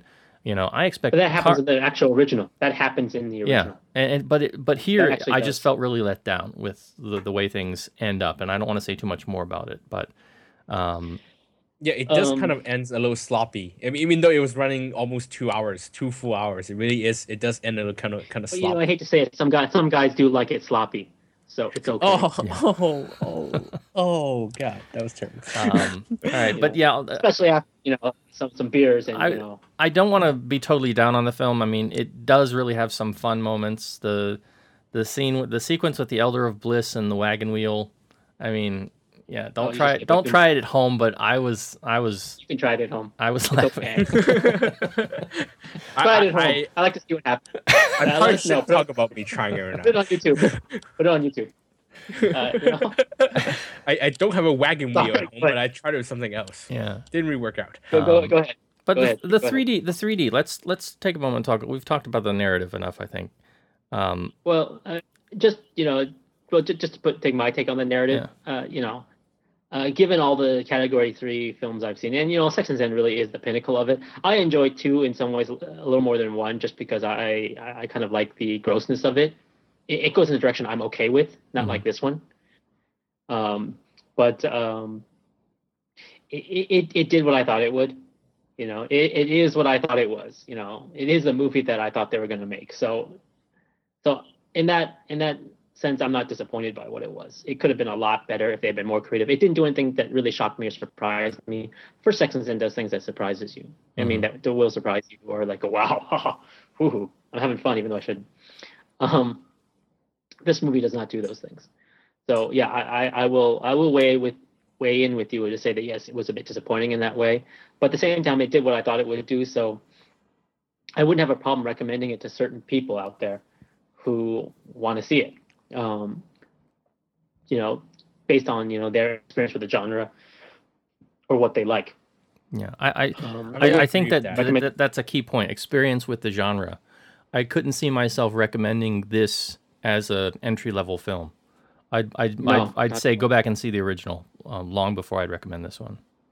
Yeah, but I, I I see think, the original if you get the others. Yeah. I, I think it does satisfy on what is supposed to do. I mean, uh, again, narrative, narrative wise, maybe it's a little unsatisfying as a real real narrative, but I think, in a sense, it's kind of a compilation of what one would expect from a film like this. Um, I think it's satisfying, and I actually I had a lot of fun with it. Maybe even more so than than sounds like I more more fun than you guys did. Yeah, Well, you remember I've seen it twice, so I'm a little tired. yeah. Um, I, But to, to talk a little bit about the 3D, um, again, I was, I and I said this before, I was really expecting them to be a bit more daring, a bit more innovative with it, and I don't see this film.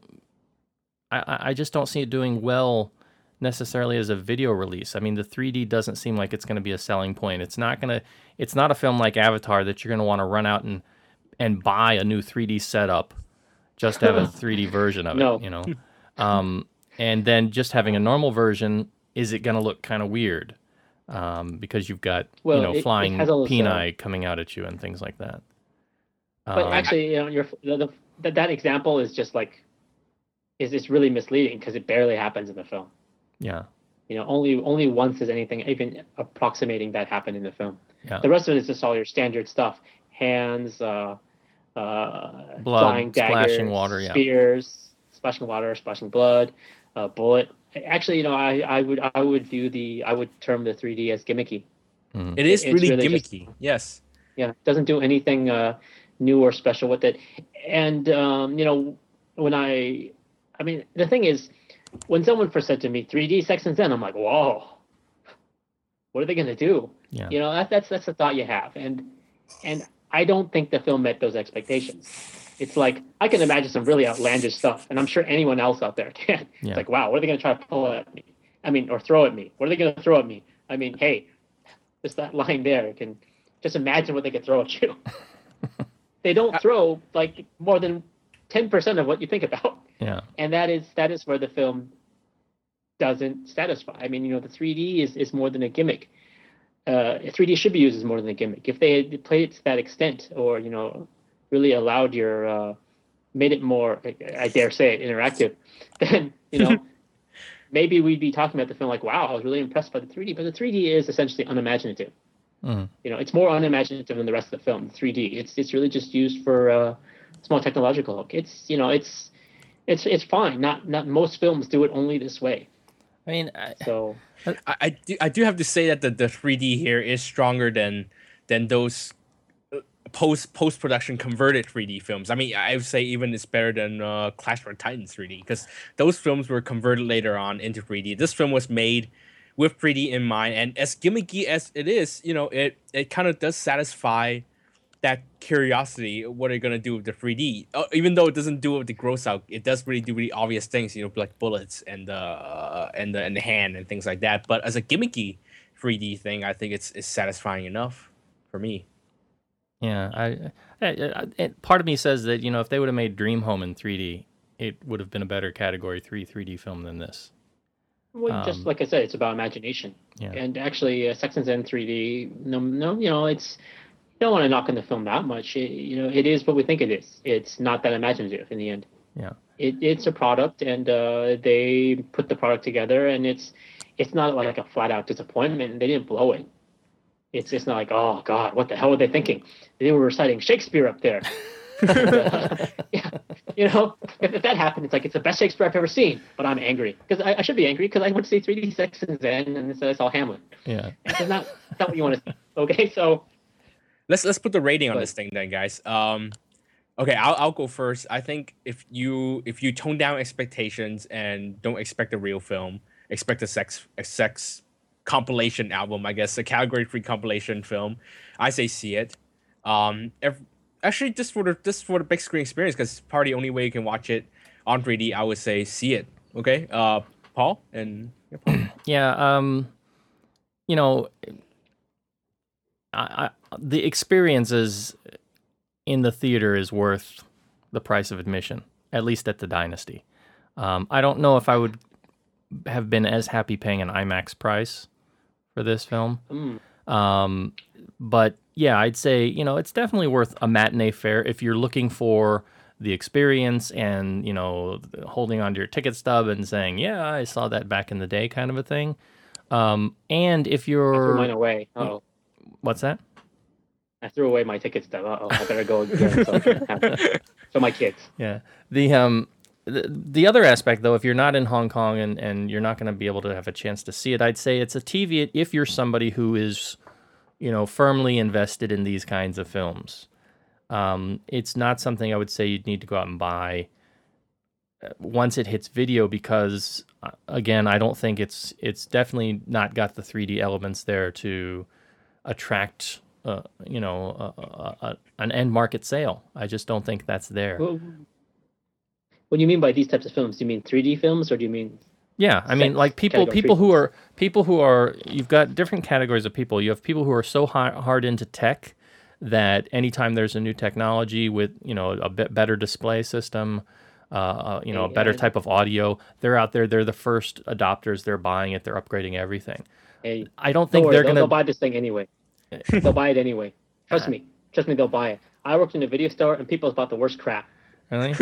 You know, for for their sound systems. You know, what the hell? Everyone bought Stepmom. Everyone right. bought Stepmom. They have home Yeah. theater systems and 50 inch screens. They bought Stepmom with Julia Roberts and Susan Sarandon, directed by Chris Columbus. Yeah. Stepmom. Okay, and you're telling me that it's not for them. They're not. They'll buy it, and you know you, you can't talk them out of it. It's too late. Yeah, I can tell you that that home theater home theater fans are not necessarily film fans, if you know what I mean. Yeah. Yeah. So they'll they'll yeah, I think you, they would probably be some of the first people to to jump on this uh, on a 3D Blu-ray. I think. Possibly, but I think they'd regret it in the long run. Um, because again, they'll just- as as a showpiece, I don't think that the you know the, the the 3D that we saw now it might have been the system because the the glasses that they gave us were like super cheap. I mean, we were commenting that they actually the the frame or, or the lenses felt like they were the lenses from the old old 3D. You know, the the, the green and uh, red glasses that you'd get back in the 70s and the 80s. Um, so that might have been part of the problem, and maybe if they get it on a better type of 3D system, it'll look a little bit better. But I was just not that but- impressed. Well, I think we And- can talk You have a about the weeks to check it dynasty, the whole thing later in a little bit. Yeah. Um, yeah, I think later on when we talk about the the the, the stuff around the film, we can talk about our dynasty experience and the 3D there. I think that that might actually have something to do with how you felt about the 3D part. I think maybe on a decent system, it might have been better. Yeah, uh, don't watch it on a dirty screen like we did. Hey, but, um, but yeah, that would be my that would be my say. I'd say if you have a chance to see it in the cinema, and you don't mind the, that it's you know basically just looking at these four models in compromising positions, yeah, go go and see it. Um, if but if you're not really into this kind of a genre, as as a genre film, when it hits video, I'd say you know give it a pass. If you are, then it's de- definitely a TV it. Uh, Ross, what would you say? You don't TV it and you don't skip it. Um, I mean, it, well, you go, okay, you skip it. Sure, you can skip it. Actually, I, I fully vouch for that. If uh, you know you're getting dragged along and you really don't want to go, if if you weren't curious to see it, don't go. I, I will never try to tell someone that they, oh, you're missing out. No, forget it. If, if you're not curious or you know you, you just for some reason don't want to see it, don't go. If you're curious, then go. But video it, no. But I mean, is this Video a, it, you can see it. I- this like? I would recommend the original Sex and Zen to someone who was not necessarily a Category Three type of person. I'd say this is Oh. still a film worth watching. You know, get you know, go past the nudity and, and the sexuality of it. It's got more merit to it. It's worth taking a look at. I don't know if I do that for this film.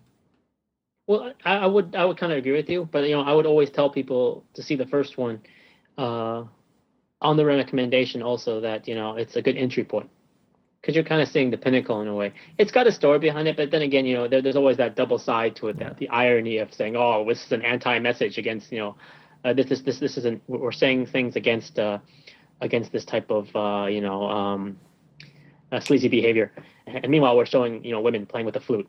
Uh, you know, yeah, you know, you see, come on. Um, by saying yes, it's good to be live a virtuous life. Meanwhile, here's a naked woman um, whipping herself. Yeah, you see, it, it doesn't really fly, Yeah. no matter how you play it. You know, I mean, Sex and Zen does it better than any film. You know, Sex and Zen doesn't do it even two doesn't even do it as well as one, and I enjoy two more in some ways. Sex and Zen 3D doesn't do it at all. It, it really just sticks to the basics. It's got a story, but the story is is really bare bones, and you know they never try to sell the story. They just kind of throw it out there. Like I said, it's like script notes. Yeah. Uh, they, they they're never you know it's it's got all the points A B C D. Oh, there's a reason for this, reason for this. Oh, they do love each other. Uh, blah, blah. You know they, they don't they don't sell it properly, and they don't really need to. They're in it for another reason. Um, the filmmakers are in it for another reason. The audience is in it for another reason. Um, people walk out saying, "I was disappointed in the story." It's like, yeah, is that why you went? Um, you know, it's, it's the only thing you can say about it. And you know, I didn't really go for the story, so I'm not gonna say I was disappointed. I, I went for curiosity, and I, my curiosity was satisfied. Um, that's it's that's a that's the beauty of marketing.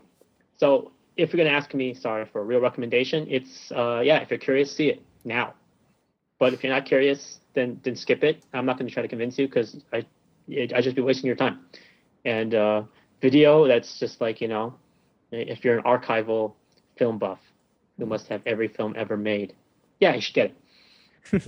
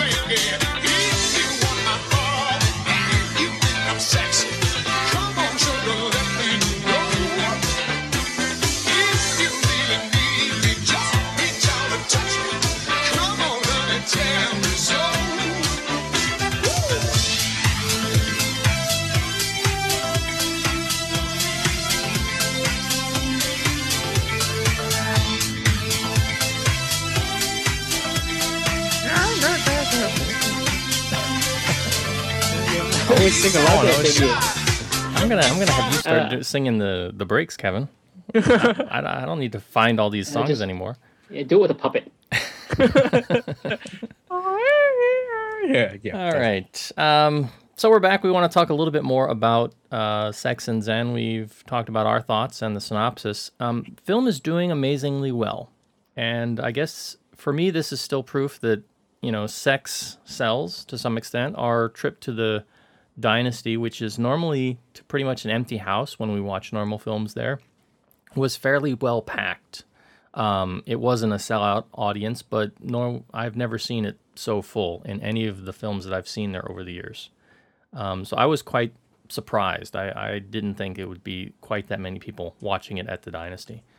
Um, but then again, the Dynasty does offer cheaper tickets, and uh, if that's the way you're going to see a film like that, I guess that's a ideal way to, to take it in.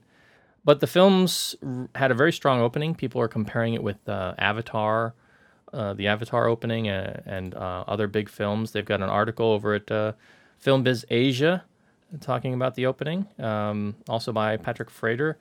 And what did they do over the weekend, Kevin? If I'm looking at the figures here, um, Hong Kong 13 million. thirteen million dollars. This is more than this is already grossing more than uh, "Don't Go Breaking My Heart" did in the last four weeks. It "Don't Go Breaking My Heart" just broke the ten million mark after four weekends. Sex and Zen, Which is actually 3D. very good in Hong Kong. Yes, which is very good in Hong Kong. It broke this in four days. Um, this is amazing. This is not. I think this is like Transformers growth. Yeah. Uh, I'm pretty sure. Um, they even though they, they did say that the opening day broke Avatar's record, actually the um they also said they broke Lust Caution's record, which is not true because um Lust Caution had a preview day the previous day on a public holiday, and that day actually it did 3.1 million here in Hong Kong, and that was uh better than than um 3D Sex and Zen. So they're kind of twisting the the the, the reports a little bit, but is I'm not going to deny that 14 million, 13 million Hong Kong dollars is a very very strong opening, Yeah, and that's pretty amazing. I mean, and even if the number is fudged somewhat, you know, even if it was Hong Kong 10 million, that's still um, way up there for just a weekend. And I, I, I don't know. I mean, do you think that this is because of the skin, because of the actresses involved, because of the marketing buildup and hype, because of the, the fact that it's in 3D and it's, you know, a sex and zen movie? What do you think, Ross? Why, why the big turnout? Well, the last factor is the actresses involved. The very last factor. Yeah. Okay. Um, it- this is just uh, maybe your the exception of Vonnie Lui. She she is a big part of the publicity. True, but if they had gotten another brick-breasted Hong Kong actress, uh, like uh, a Chrissie Chau, it would have done better business if it had been Chrissie Chau. Um, yeah, if they had got if they choose just another big-breasted uh, Hong Kong model uh, in, in place of Vonnie Lui, it would have been just as well, if not better. So you know, it's she's there for a certain. She's a factor, but they could have chosen any number of people to be that factor. hmm So um, this is just your perfect storm of uh, of of you know marketing. It, it really Oh, is. I mean, is- sex does sell. What was the what was the it wasn't I mean it was category 3 but it's not really the same genre of film that uh what's her name? Christy uh, Christy Chung. Yeah, that she did Samsara or something. Uh, you mean um, actually that's uh, Jan Dara. Uh, Jan Dara, okay. That's the one where, Yeah, she, likes to do category. she, she she went naked in that and but it wasn't a big deal from what I remember in terms of the box office, right? I mean, not actually, like I don't know Jan Dara's record, but it wasn't it wasn't like this, but it did okay, considering it was a Thai film. No, Yeah, I no, think no, it's no, fairly no, not Jan Dara. The, the the one she did before that. It was it was The monk one. Yeah, the monk one. Oh, but that's because that was an art that, film. That's, different. Samsara, I think, is the name of it. Yeah, Samsara. That's different because that's a, that's a that's a art film. I think Jan Dara did really well because it was not only Christy Chung doing nudity, it was also kind of one of those. Um, it is kind of like a Thai category pre film about the growing, the coming of age, and and the development of sexual drive the boys. It's, it's, it is kind of a sex art film in a way, but even with more a little more commercial elements than than than Samsara, which is totally like a Buddhist art film with nudity. hmm Yeah. No, I, I But anyway, Uh, back to the back to the appeal of this one. the appeal of this one. Um, It's all yeah, about the it- horse. It's basically, it's yeah, it's basically good marketing. I mean, come on. Um, I mean, uh, sex does sell, but you have to package it properly. You can't just say sex and then everyone will go. It doesn't work. I mean, I'm sure everyone will tell you. Mhm. It's just how do you package it? And, and they packaged it beautifully. I mean, they all, they brought back a brand name, Sex and Zen. They added 3D, uh, which is like a big talking point, and they got in quickly. So they were like like the first, second, the third on the block with the new. They're actually second on the block with this new wave. Hmm. The first on the block is that terrible Korean movie, Natalie. Um, I like what Patrick Frater wrote in this article. He said, uh, Shiu said that he expects the film to resist competition over the coming Easter weekend, with the anim- with animation Hop the biggest new release threat in Hong Kong. I mean, it's like two totally different demographics, right? yes. Maybe that's why it'll be actually, but you know, the people who are going to be seeing it over the holiday are mainland tourists. By that time, locals will still be. Maybe they'll still be singing it out of curiosity. Well, who is it? Was was it you or was it Kevin that was saying that you, you're kind of expecting expecting it won't do that well over the because you know the families will be out seeing stuff like Hop instead. No, I think it will drop this weekend because of word of mouth, and and May first hasn't kicked off yet. It will it will be a long it will be a long weekend, so it will still do fairly well. But I think the word of mouth will cause it to drop quite hard um, in the second weekend, especially when you have I think seven or eight films opening this weekend, and then next week, next weekend when you have the start of Golden Week, that's when the mainland tourists start coming into Hong Kong, and if and if it's still in theaters, I think it will start. You see, uh, you see kind of a steadying of the box office, if not a, if not a spike. he won't leave. It won't leave. It won't will- leave. It yeah, has to be yes. here. It won't leave. It has to be here for all those people. And that's I think that's Uh, the smartest thing that Stephen Shiu has done. Stephen Shiu has has a major presence. I wouldn't say like you know as big as the celebrities, but he he's very active on a sign a microblog, um, in trying to sell this film and and it's quite interesting because he's not he's selling to mainlanders on the fact that it's banned in the mainland, in the fact that he's offering it- something that you can't see where you are. But and, Yeah. in that way, the film appeals to the mainland market. Yeah, it's it's it's it is just your perfect storm. You know, and everyone picked it up. Roger Ebert even mentioned it on his Twitter or his blog or something. Uh, yeah, you know, it's it's in all the trades, Western trades. People are talking about it left and right, and uh, you know, I, actually, I dropped by a forum somewhere where they were talking about, it, and all they could do was make jokes about Asian penis size. But um, you know, i i- it's but people are talking about it. It's, I'm sure it's, it's a gamer forum or something. God knows. But yeah, you know, they, they just, it's people talk about it. It's a talking point, and that's all you do. You just get people to talk about it. People who wouldn't normally talk about a film like this are talking about it. Yeah. You know, that was the mistake made by Natalie. No one's talking about it. you know, but Sex and Zen 3D, people talk. And they put all the right elements in to get local audiences to talk. They put Vonnie Lui in it, who's known for being, you know, chesty, but has never, you know, had a real career to back it up because Hong Kong cinema is in the dumps. And if she took off all her clothes, yeah, everyone would go see it. But, you know, it's nothing, you know, and, and everyone is still only like 3 million Hong Kong dollars worth. Uh, but you put a, a big production like this going, the Sex and brand name, the 3D, you get a couple of AV actresses and not bad ones, bad looking ones. Um, you know, they also d- resisted. They actually tried to get an actor who is, who, who hadn't done this before. I mean, like one of the biggest problems with Sticks and Chopsticks is they had that, what's his name? Um, that guy starring in it. The Uh, 40 year old guy who's playing, playing the 20 year old, yes. Yes, you know, just you know, and that guy has done a lot of Category Three uh, stuff before. It's just you know your typical actor you pick up for this stuff. Um, yeah, they were smart. They got someone who hadn't done it and was willing to talk him into it, and you know made promises and said you don't really have to show your ass, and you know, and uh, yeah, it's and you know it's it's I'm sure it's doing good things for him, for Hiro Hayama. Um, yeah, you you know, there's someone who's kind of done it before, Tony Ho, but you don't put him in the lead, you put him in the back role Mhm. in, in a supporting role. Um, he, like yeah, the Elvis Tsui role. So they've they've done this really smartly. Film quality aside, it's just you know I know people who are never would be interested in seeing who actually don't even go to the movies are, are interested in seeing it just because they're going oh should I see it? I'm really curious, you know, and they just want to know what people are talking about, and everyone's talking about it. So it's you know it succeeds here, and uh, they, they they drum up. It was the biggest thing at Filmart for God's sakes. You know, people were talking about left and right at Filmart.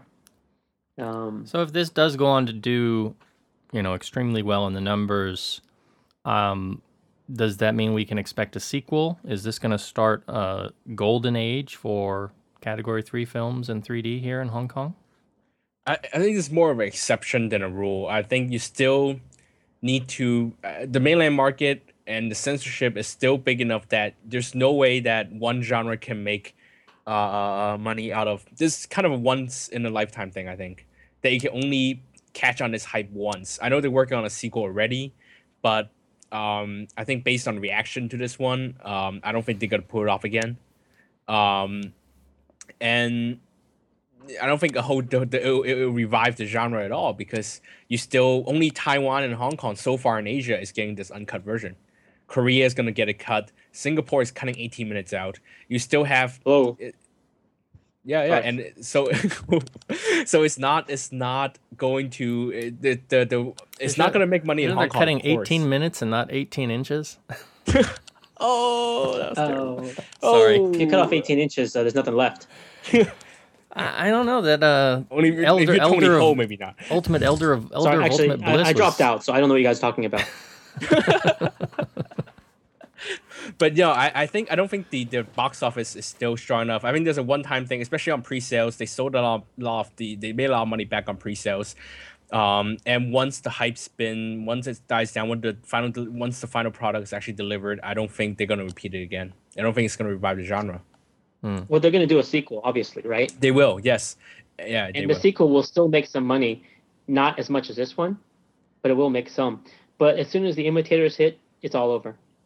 They will have to as make as some- something, do something new. You're right. Yes.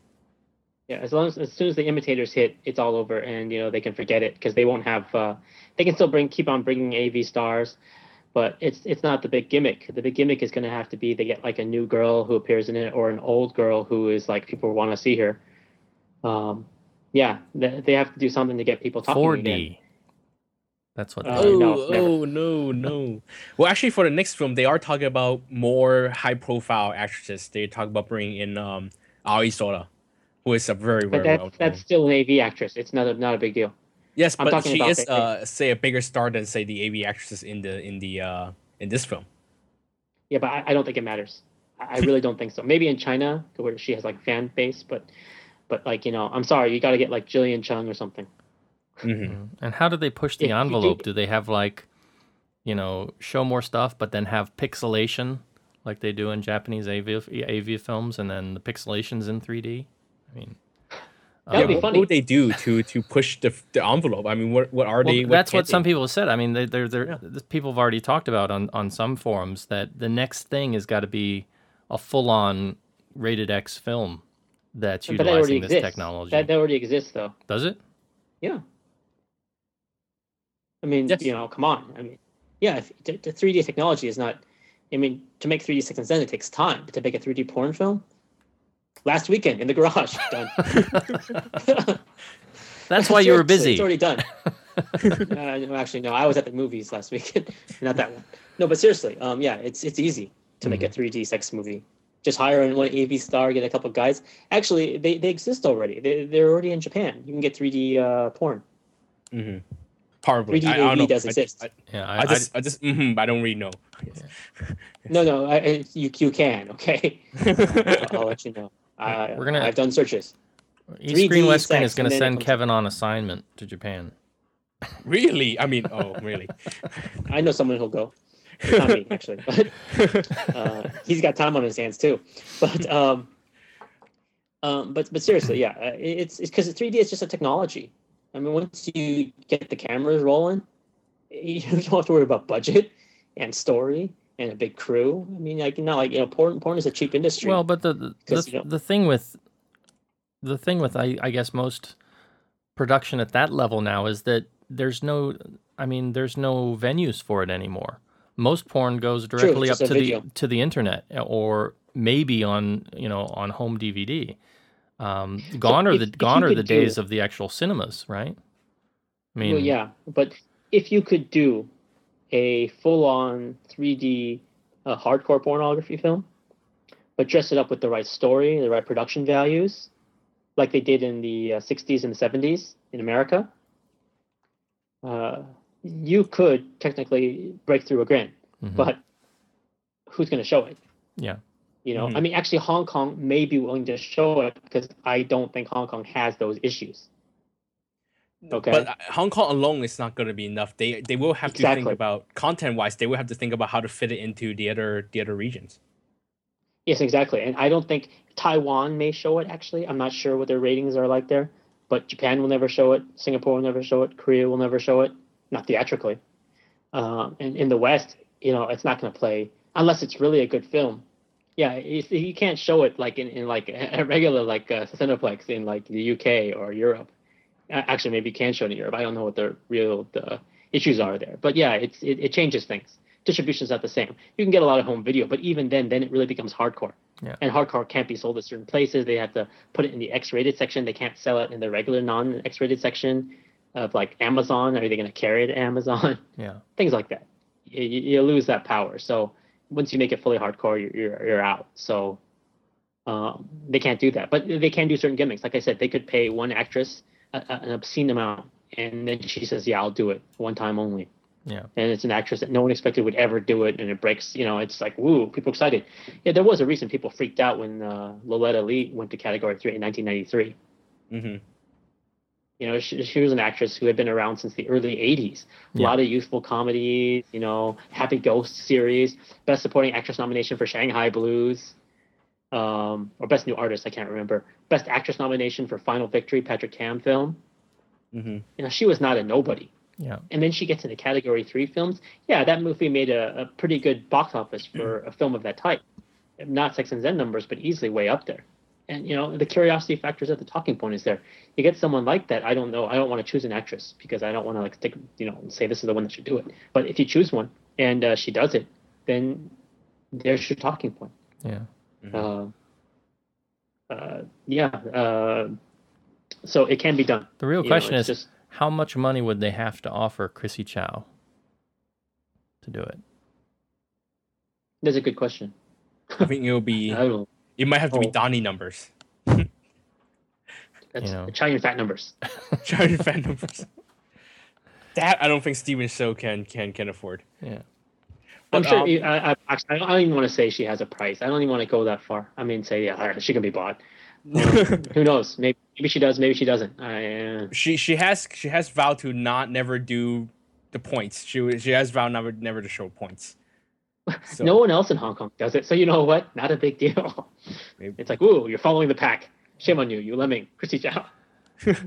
But um, moving moving on to another point. Um, I guess it's something that you guys might not be able to to to relate to or something. Um, I have to add a extra extra gratitude to Steven Still because the film's uh, subtitles, the Chinese subtitles, are actually done in Cantonese. Um, they're the Cantonese heard this. dialogue. Yeah, yeah. The, the the transliteration or the trans whatever the literal Cantonese dialogue. Uh, sort of more like the old Wong Jing 90s stuff. Um, this is especially important because um, for the last most part of the decade, uh, Chinese subtitles in Hong Kong cinema has been going with the formal Chinese so that uh, mainland Chinese viewers can understand it. Here, um, they're in Cantonese. Um, in fact, this is something I find interesting. A film that's sold so hard to mainlanders, they'll come down and look at the subtitles. They won't, they won't get any of it. I don't think they're going to be looking at the subtitles, dude. They will want to know what it's talking about, especially with the verbal jokes. And I think that's But- interesting. It, it's it's kind of a fun thing. Actually, uh, I've heard this too, and and like they've got like the hardcore. Sorry, the hardcore pornography. I mean, profanity. Whoops.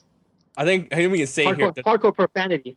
They have the hardcore profanity in the uh, subtitles. Normally, they don't do that. Yes, yes. I think we can say the words here. 屌撚. Those those two, at least those two words, are really just written out in ways that you would never see. Not even not even pretty much in any media, you would never see those words being written out. And, would you uh, So yeah, or or like the uh, guy in front in the row in front of us said Malun, right? yeah, yeah, yeah. yeah, lun is really a big word in in this movie, and it shows up a lot of times. Yeah. And in the But audience see, too. that's, that's the thing. Yes. So they're, they're I hope not. But you know, they they uh they, they, they really did some. At smart least not in things. our I mean, row, you know, right? I, I I was on the far right and not the far left. I don't know what happened on the far left, but um, Yeah, that's where all the foreigners sat. Sorry. Appar- apparently, they got anyway, pics. Somebody got pictures of the guys on the far left, though. Yes. I hope I wasn't. I was in the far Yeah. right. I was on the far left. Uh, but you know, but but you know, they did some good, some smart things here. I mean, you know, I, you know, I'm not gonna sit here and say, "Damn you, Stephen Shiu, you made shit." That's, it's you know, who's gonna say that? I mean, you know, he made a product, and you know, he did a good job of making a product. It's not a great film, not even really a good film overall, but uh, it is. It, it does its job, and you know, they did a lot of uh, uh, little smart things. I mean, you mentioned before, Kevin, about like the political references in the film. hmm Yes, there is uh, these There's small, small political references. yes, mainly to Hong Kong politics, even not not even any anything greater, re- anything outside of Hong Kong. It's specifically Hong Kong politics and what Steven Still has talked about in his in his blog, uh, specifically to political reforms in last year, and and local political figures. So it's it's And then they these nice little touches. and even like even the fun stuff, like a couple movie parodies. Yeah, yeah. There's Uh, movie parodies. Uh, you got a you got a Jay Chou reference, but only yeah Cantonese. Um, you also have a, I think a Kill Bill reference, a Ip Man reference, Yeah. things like that. I mean, the it- Kill Bill one is the music, right? Yeah. Yes, yes. I wanted to ask you something about the Kill Bill reference. Uh, the, when this was when I received a phone call, so I couldn't really pay attention uh, in the cinema. And, and sorry, yes, this means I was on my phone in a cinema, but you know what? It's a dynasty. really, no one was going to care. Trust me, someone was yelling horse right in front of me, for God's sakes. anyway, Not just um, horse. Horse penis. Yes, I know. Okay, yeah, okay. I, I left out the other word he was yelling. But um, was the music the exact Kill Bill music? No, No, it no. fake Kill Bill. it was fake. Fake Kill Bill. Fake. But Kill it was, you know, it was, it was obvious that Battles they were trying to create that same sense. battles uh, with uh, honor without honor Yeah. or humanity Yeah, or yeah, whatever. Okay. Uh, actually, yeah. When I saw the temp track, it was the real Kill Bill. you know, they had that music in there, and I was like, oh yeah, I wonder if they're gonna leave this or do a fake one or what. And so now I know they have a fake version in there. Yeah. Um, I seem to recall I was hearing it, but I couldn't really tell if it was really going for a fake one, if it was like the real track. But yes, they, they yeah, it was, they, they were using the real one for their temp track at the time. Yeah. Yeah, I, I told you, seeing it, seeing the unfinished version of this was like was like the best experience of the whole 3D sections and thing. Hmm. It's like for me, I was like, wow, flying green stuff. Yeah, So no wagon wheel. yeah, the wagon wheel was great. Um, the is this something that you can would consider seeing again or picking up on video? Well, considering I just bought a copy of uh, of uh, Future X Cops, I guess anything is game. but, um, I bought it used. Guilty. But, um, you're you're guilty too, and I bought it for half the price you did, man. Um, uh, yeah, I, I guess anything's possible. Uh, I, you know, I, I I I wouldn't rule it out. It's not gonna be a first day purchase for me, for God's sakes. But uh, you know, it could happen. Um, totally off the subject, hell, but did you get the Blu-ray of Future X Cops or the DVD? no, I got the Blu-ray. Oh, where do you where where, where do you get used Blu-rays at? Casino Center. Oh, okay. I have to head over there. It there. cost me fifty. So I was like, yeah, why not? What the hell? You know, it's like got my attention. Ah, I'll do it. and, but um, yeah, uh, that's that's um, that's an example of something that yeah I might get, but it's not high on my list. It's not a first day purchase. What what about the original? I, I've noticed that's out on Blu-ray now. Do you think you're gonna? Oh, I bought that. you got that? Yeah. Yeah, but, yeah. Kevin, what do you say? You know, it's What? Sorry, what's the question again? Do you do you plan to see this again? Do you think you'll pick it up on video? I don't know if I'll pick it up on video because I don't think I'll get the same effect again. But I would think about watching it again if the time is right and the price is right or whatnot. Um, my girlfriend is going to one of those uh, ladies only screening tomorrow night, so I, I'd be interested in seeing how, how she reacts and, and see if see if it if it fits her taste that we might go watch it again. you should actually expound on. I mean, explain that uh, ladies only screening thing because yeah, it's another thing they're doing. They're doing ladies only screenings in Hong Kong, which is bizarre. But you know, Yeah, they're yeah, doing yeah. it to attract.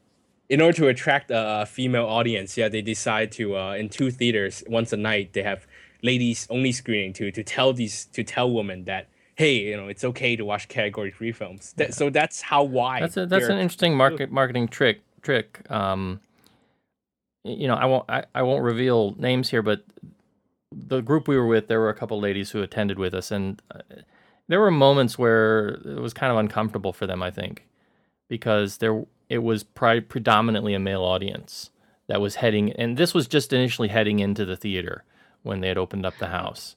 And I think once I think- on- once once the film got rolling, is like nobody was you know was noticing anything about that. But um, Seriously, I was a little scared too because so many middle-aged men. But it's just a stigma, you know. Nothing's going to happen in that theater, especially not with that many guys around. I'm sorry. well, no, nobody expected anything to it's happen. I just think it was like it it just seemed you know like I don't know. Skeevy, Yeah, skeevy. Exactly. That's Exactly. the right word. Skeevy. Yeah. Um, You know. yeah, it, it is uncomfortable, and especially you because know, we were at the Dynasty. We it's not like we were at Langham or you know at uh, AMC in in Festival Walk or something. Um, It's a it is place show- where triads would frequent. Let's just say yes. I think that's the, that's the easiest way to put it for for non Hong Kong people. It, it was like it was like a theater that triads could frequent. It looked like the middle aged triads were out. Yeah, Yeah, this is this is a theater which no longer has its own concession, so you're free to bring in anything you want.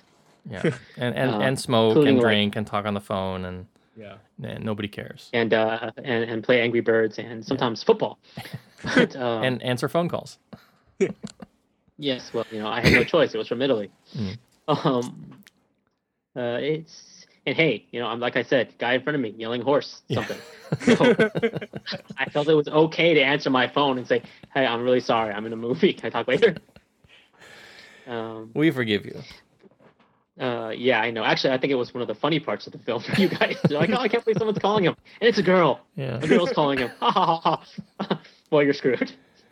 Um, yeah, I like to explain that, but uh, Which is, Yeah, uh, I- you I know, think- y- just just to jump in for a, a, a moment on on that issue. I mean, this is not going to Italy, right? no. Yeah. It's not. Well, it's they already announced the schedule, so the answer is no. Was it was it ever being considered? Yes, I think so. I think you consider everything. Yeah. I mean, okay, honestly, that's why I saw it. I did see it for consideration, but you know, for for many reasons, you know, it just doesn't happen. Mm. You know, I, I it, uh, my actual opinion at the time was that it's was positive. It's like you know, if it's cost effective and it makes sense, just do it because you know you'll get buzz, you'll get it'll be interesting for people. Mm. People will know about it. So if you have it, you'll be like, wow. But maybe it just wasn't cost effective. Maybe a distributor pulled it. Maybe it got bought in Italy. That's another good question. If it got bought for real distribution in Italy, hmm then why would they want it to show to Film Fest before they have their own say, either theatrical or home video? Yeah, that's a good point. You see, that's that's another issue. So I mean, like you know, they were aggressively pushing this to every territory. They want people to buy this in every corner of the universe. You know, even like Tibet. So it's like, uh, yeah, actually, that's a really good point. If Italy, someone in Italy, a label bought it, how are they going to allow it to show get its international premiere at a festival in your country? Yeah. Not going to happen. Yeah. You know, so yeah, actually, um, for whatever reason, yeah, it's not happening. And, uh, East Green, West Green.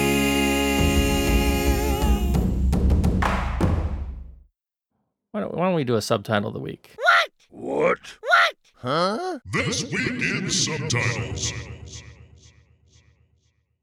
All right, so there was a lot to choose from from this film, uh, but we narrowed. I, I narrowed it down to one. I don't know. Make, maybe Kevin, you, you may have a different one. Um, but basically, the, a very classic scene where the main character is being laughed at by everyone at this brothel, and they say, uh, "You're just too poorly endowed. You have to get a new cock." Um, so subtitle of the week there. Kevin, you have one. No, I think that pretty much applies to me as well. Applies to you. uh, as well. guys are sharing way too much. You guys are sharing way too much. Someone has to give me a horse horse transport. All right. Um, are any final points you gentlemen would like to make before we wrap this up? Points. I'm sorry, I just fucking I was finding them left and right. Just. I, I hope people realize what points means. But hey, Uh, I, I I think it's um I think seriously I think the people who who are who are trashing this movie I think really is looking at it from a wrong point of view. I think who's trashing it? I mean, The- other the- than some mainland journalists. I've literally seen one message or one forum that says, "Oh my God, this movie is worse than Marriage of a Liar." Now, I wouldn't even compare it with Marriage of a Liar, and no, I would not say it's worse than Marriage of a Liar, but I wouldn't begin to compare it with it. It's just such.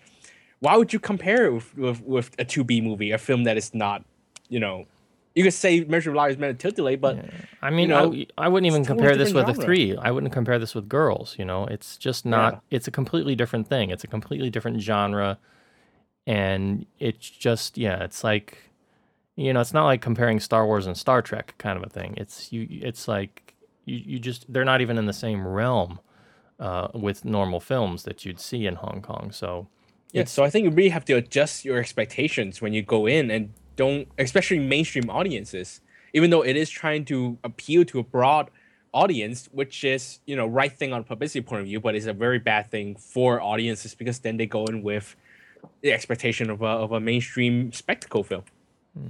And But, that's, you know they, yeah. they the, the the film wins either way because you know what I hate to say it, uh, those people who are naysaying and being all bitchy about it, they're gonna get people like, oh, I don't see what your problem is, and those people are gonna outnumber them. You're Yeah. doing it, I'll do it. and it just like, creates more everyone buzz. in the West will do it. Yeah. Yeah, Mhm. it just creates more buzz. It's you know what what was their goal? Was their goal to make everyone think they had made an award winner? No, their goal was to pull in some money, and they did that. Problem solved. I mean, they, they did it. So Well, I, I mean, I before I saw it, I was kind of hoping that they were going to take um a, a bit more of the originals approach. You know, try and be a little bit more.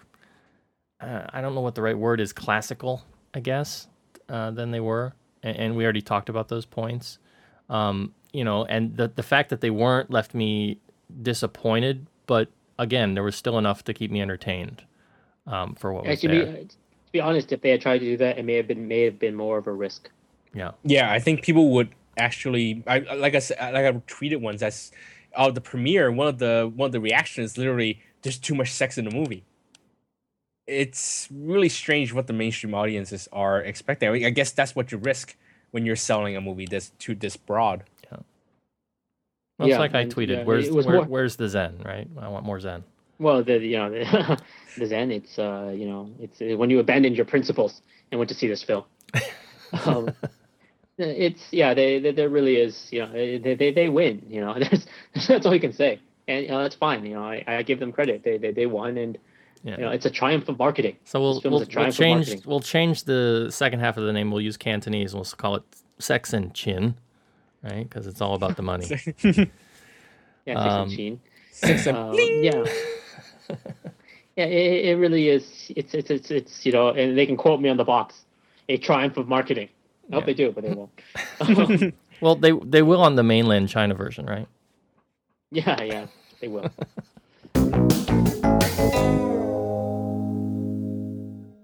All right. I think that's going to wrap things up for this special advance episode uh, talking about 3D Sex and Zen. Uh, we should be back to our regular normal count and somewhat normal films uh, starting next week. As always, you can visit us at our website. That's www.concast.com. Or you can drop over to iTunes and leave us some reviews there. We'd be happy to get some feedback from you. If you'd like to follow along with what we're doing, you can follow the show um, on Twitter. You can follow it at uh, uh, twitter.com slash Concast. Or you can follow Mr. Ma at the Golden Rock. Or you can follow Ross at twitter.com slash love HK Film.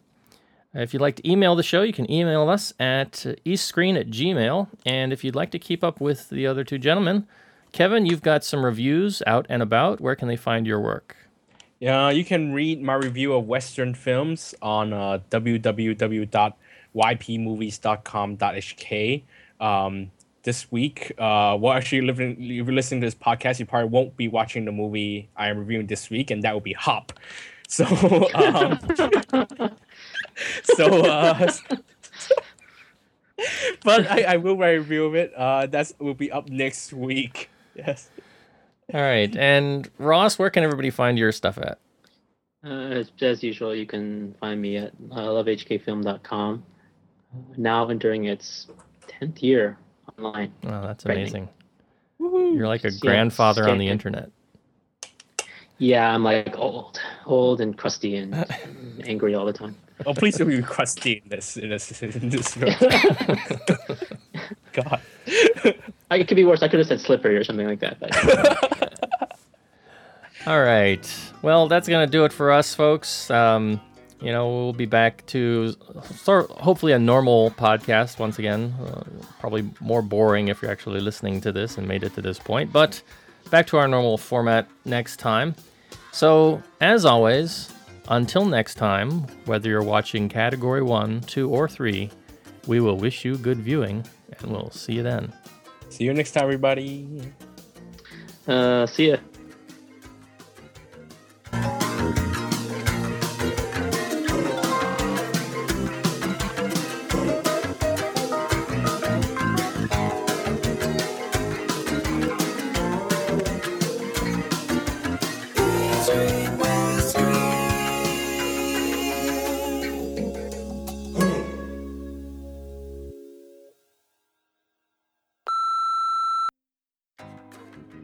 Does that mean I can say the F word more than three times? Um, yeah, but I'm going to keep a count on you. Ah. You'll have to I'm gonna have to report back and tell us all about uh, all your uh, pizza eating binges and uh, everything else that goes on. No, We'll see. so that's that's where they got it wrong. You may, we want to cut this part because you know I have to say this every time I do a podcast with you guys. Yeah. Cut this part. Haha, we're gonna cut this Ah. part, are we? You're gonna have to cut it, you know. And since we're cutting this, I just want to I sort of say, uh, shucks. No, just okay. good, Don't put this in. It's Two F Don't put this in. Don't put this in. and then eventually violence and blood and everyone dies. Sorry, I just spoiled it. Uh, we're not talking about that film, so it's okay. Um, but yeah, s but it's based on a book, and they all die in the book too. So, uh, and Harry Potter dies too. Um, but Damn you, But no, sorry, Snape killed Dumbledore. um, I cannot believe this. Can you hear that? What the hell? Hello? My God. Okay. Is it Italy calling again? Well, it was blocked, so I have no idea who was calling me. Ay. That was probably my dad. Yeah. I. As we found out, there are worse moments to call. So yes, Yeah. during the during the film. Yeah, talk about that. Yeah, do you really want me to talk about that? How I was called by Italy during a, a showing of Sex and Zen, the orgy scene in Sex and Zen 3D. That was good. And they're like, "Oh, what are you doing?" And this girl's like, and I was like, "Oh, nothing. I'm at the cinema, um, uh, a regular cinema. you can't play it in like, uh, like it's not going to be like Base Base Moi or um, or I I probably pronounced it wrong, but who cares? I'm not French. Uh, but uh, that's what they say about our films. I want you to know that. I, I can't pronounce uh, the real name of the mission, so it's just a mission. Um, no, but seriously. Um, but it's yes, easy. uh, that would be La Mission. yeah, you're right. La mission. Usually, you've just done something more offensive than me, so I, I escaped the hook. I'm off the hook. French people hate you now. um, Sorry, Grandma. um, it, it's fine. I mean, you know, there are other films to see. There's Lost Bladesman, and sometimes Donnie is better than porn. But Never, that's never. Oh wait, always, always. Wait, yes. How can you say never? What the hell? okay. Um. Oh wow, we're running really long. Um. All That's right. okay. Look at the movie. Right, would you say you're running 18 inches long? Uh, no comment. No comment. No comment. Um, long enough that we don't need to find a horse. I'll say that. Okay. Um, I, just- I'm banking on this being your most popular podcast, so I'm just gonna say right now, if, if you reach the point, this point in the podcast, thank you. But um, um, This, this is so exciting that I wish we were more coherent for the last two hours. Yeah. so exciting. yeah, I just wish you were more coherent. Honestly, we had we really had notes. People really did have notes. Yeah. The, the notes kind of went out went out the window early on, but that's fine. We we covered. I think we know, pretty actually, much what I covered really wish- everything. I really wish that we had actually seen the film. Because if we had, maybe this would be worth your time, Yeah. you know. But you know, we actually just saw a DVD of Sex and Chopsticks. I only watched half. Thank you.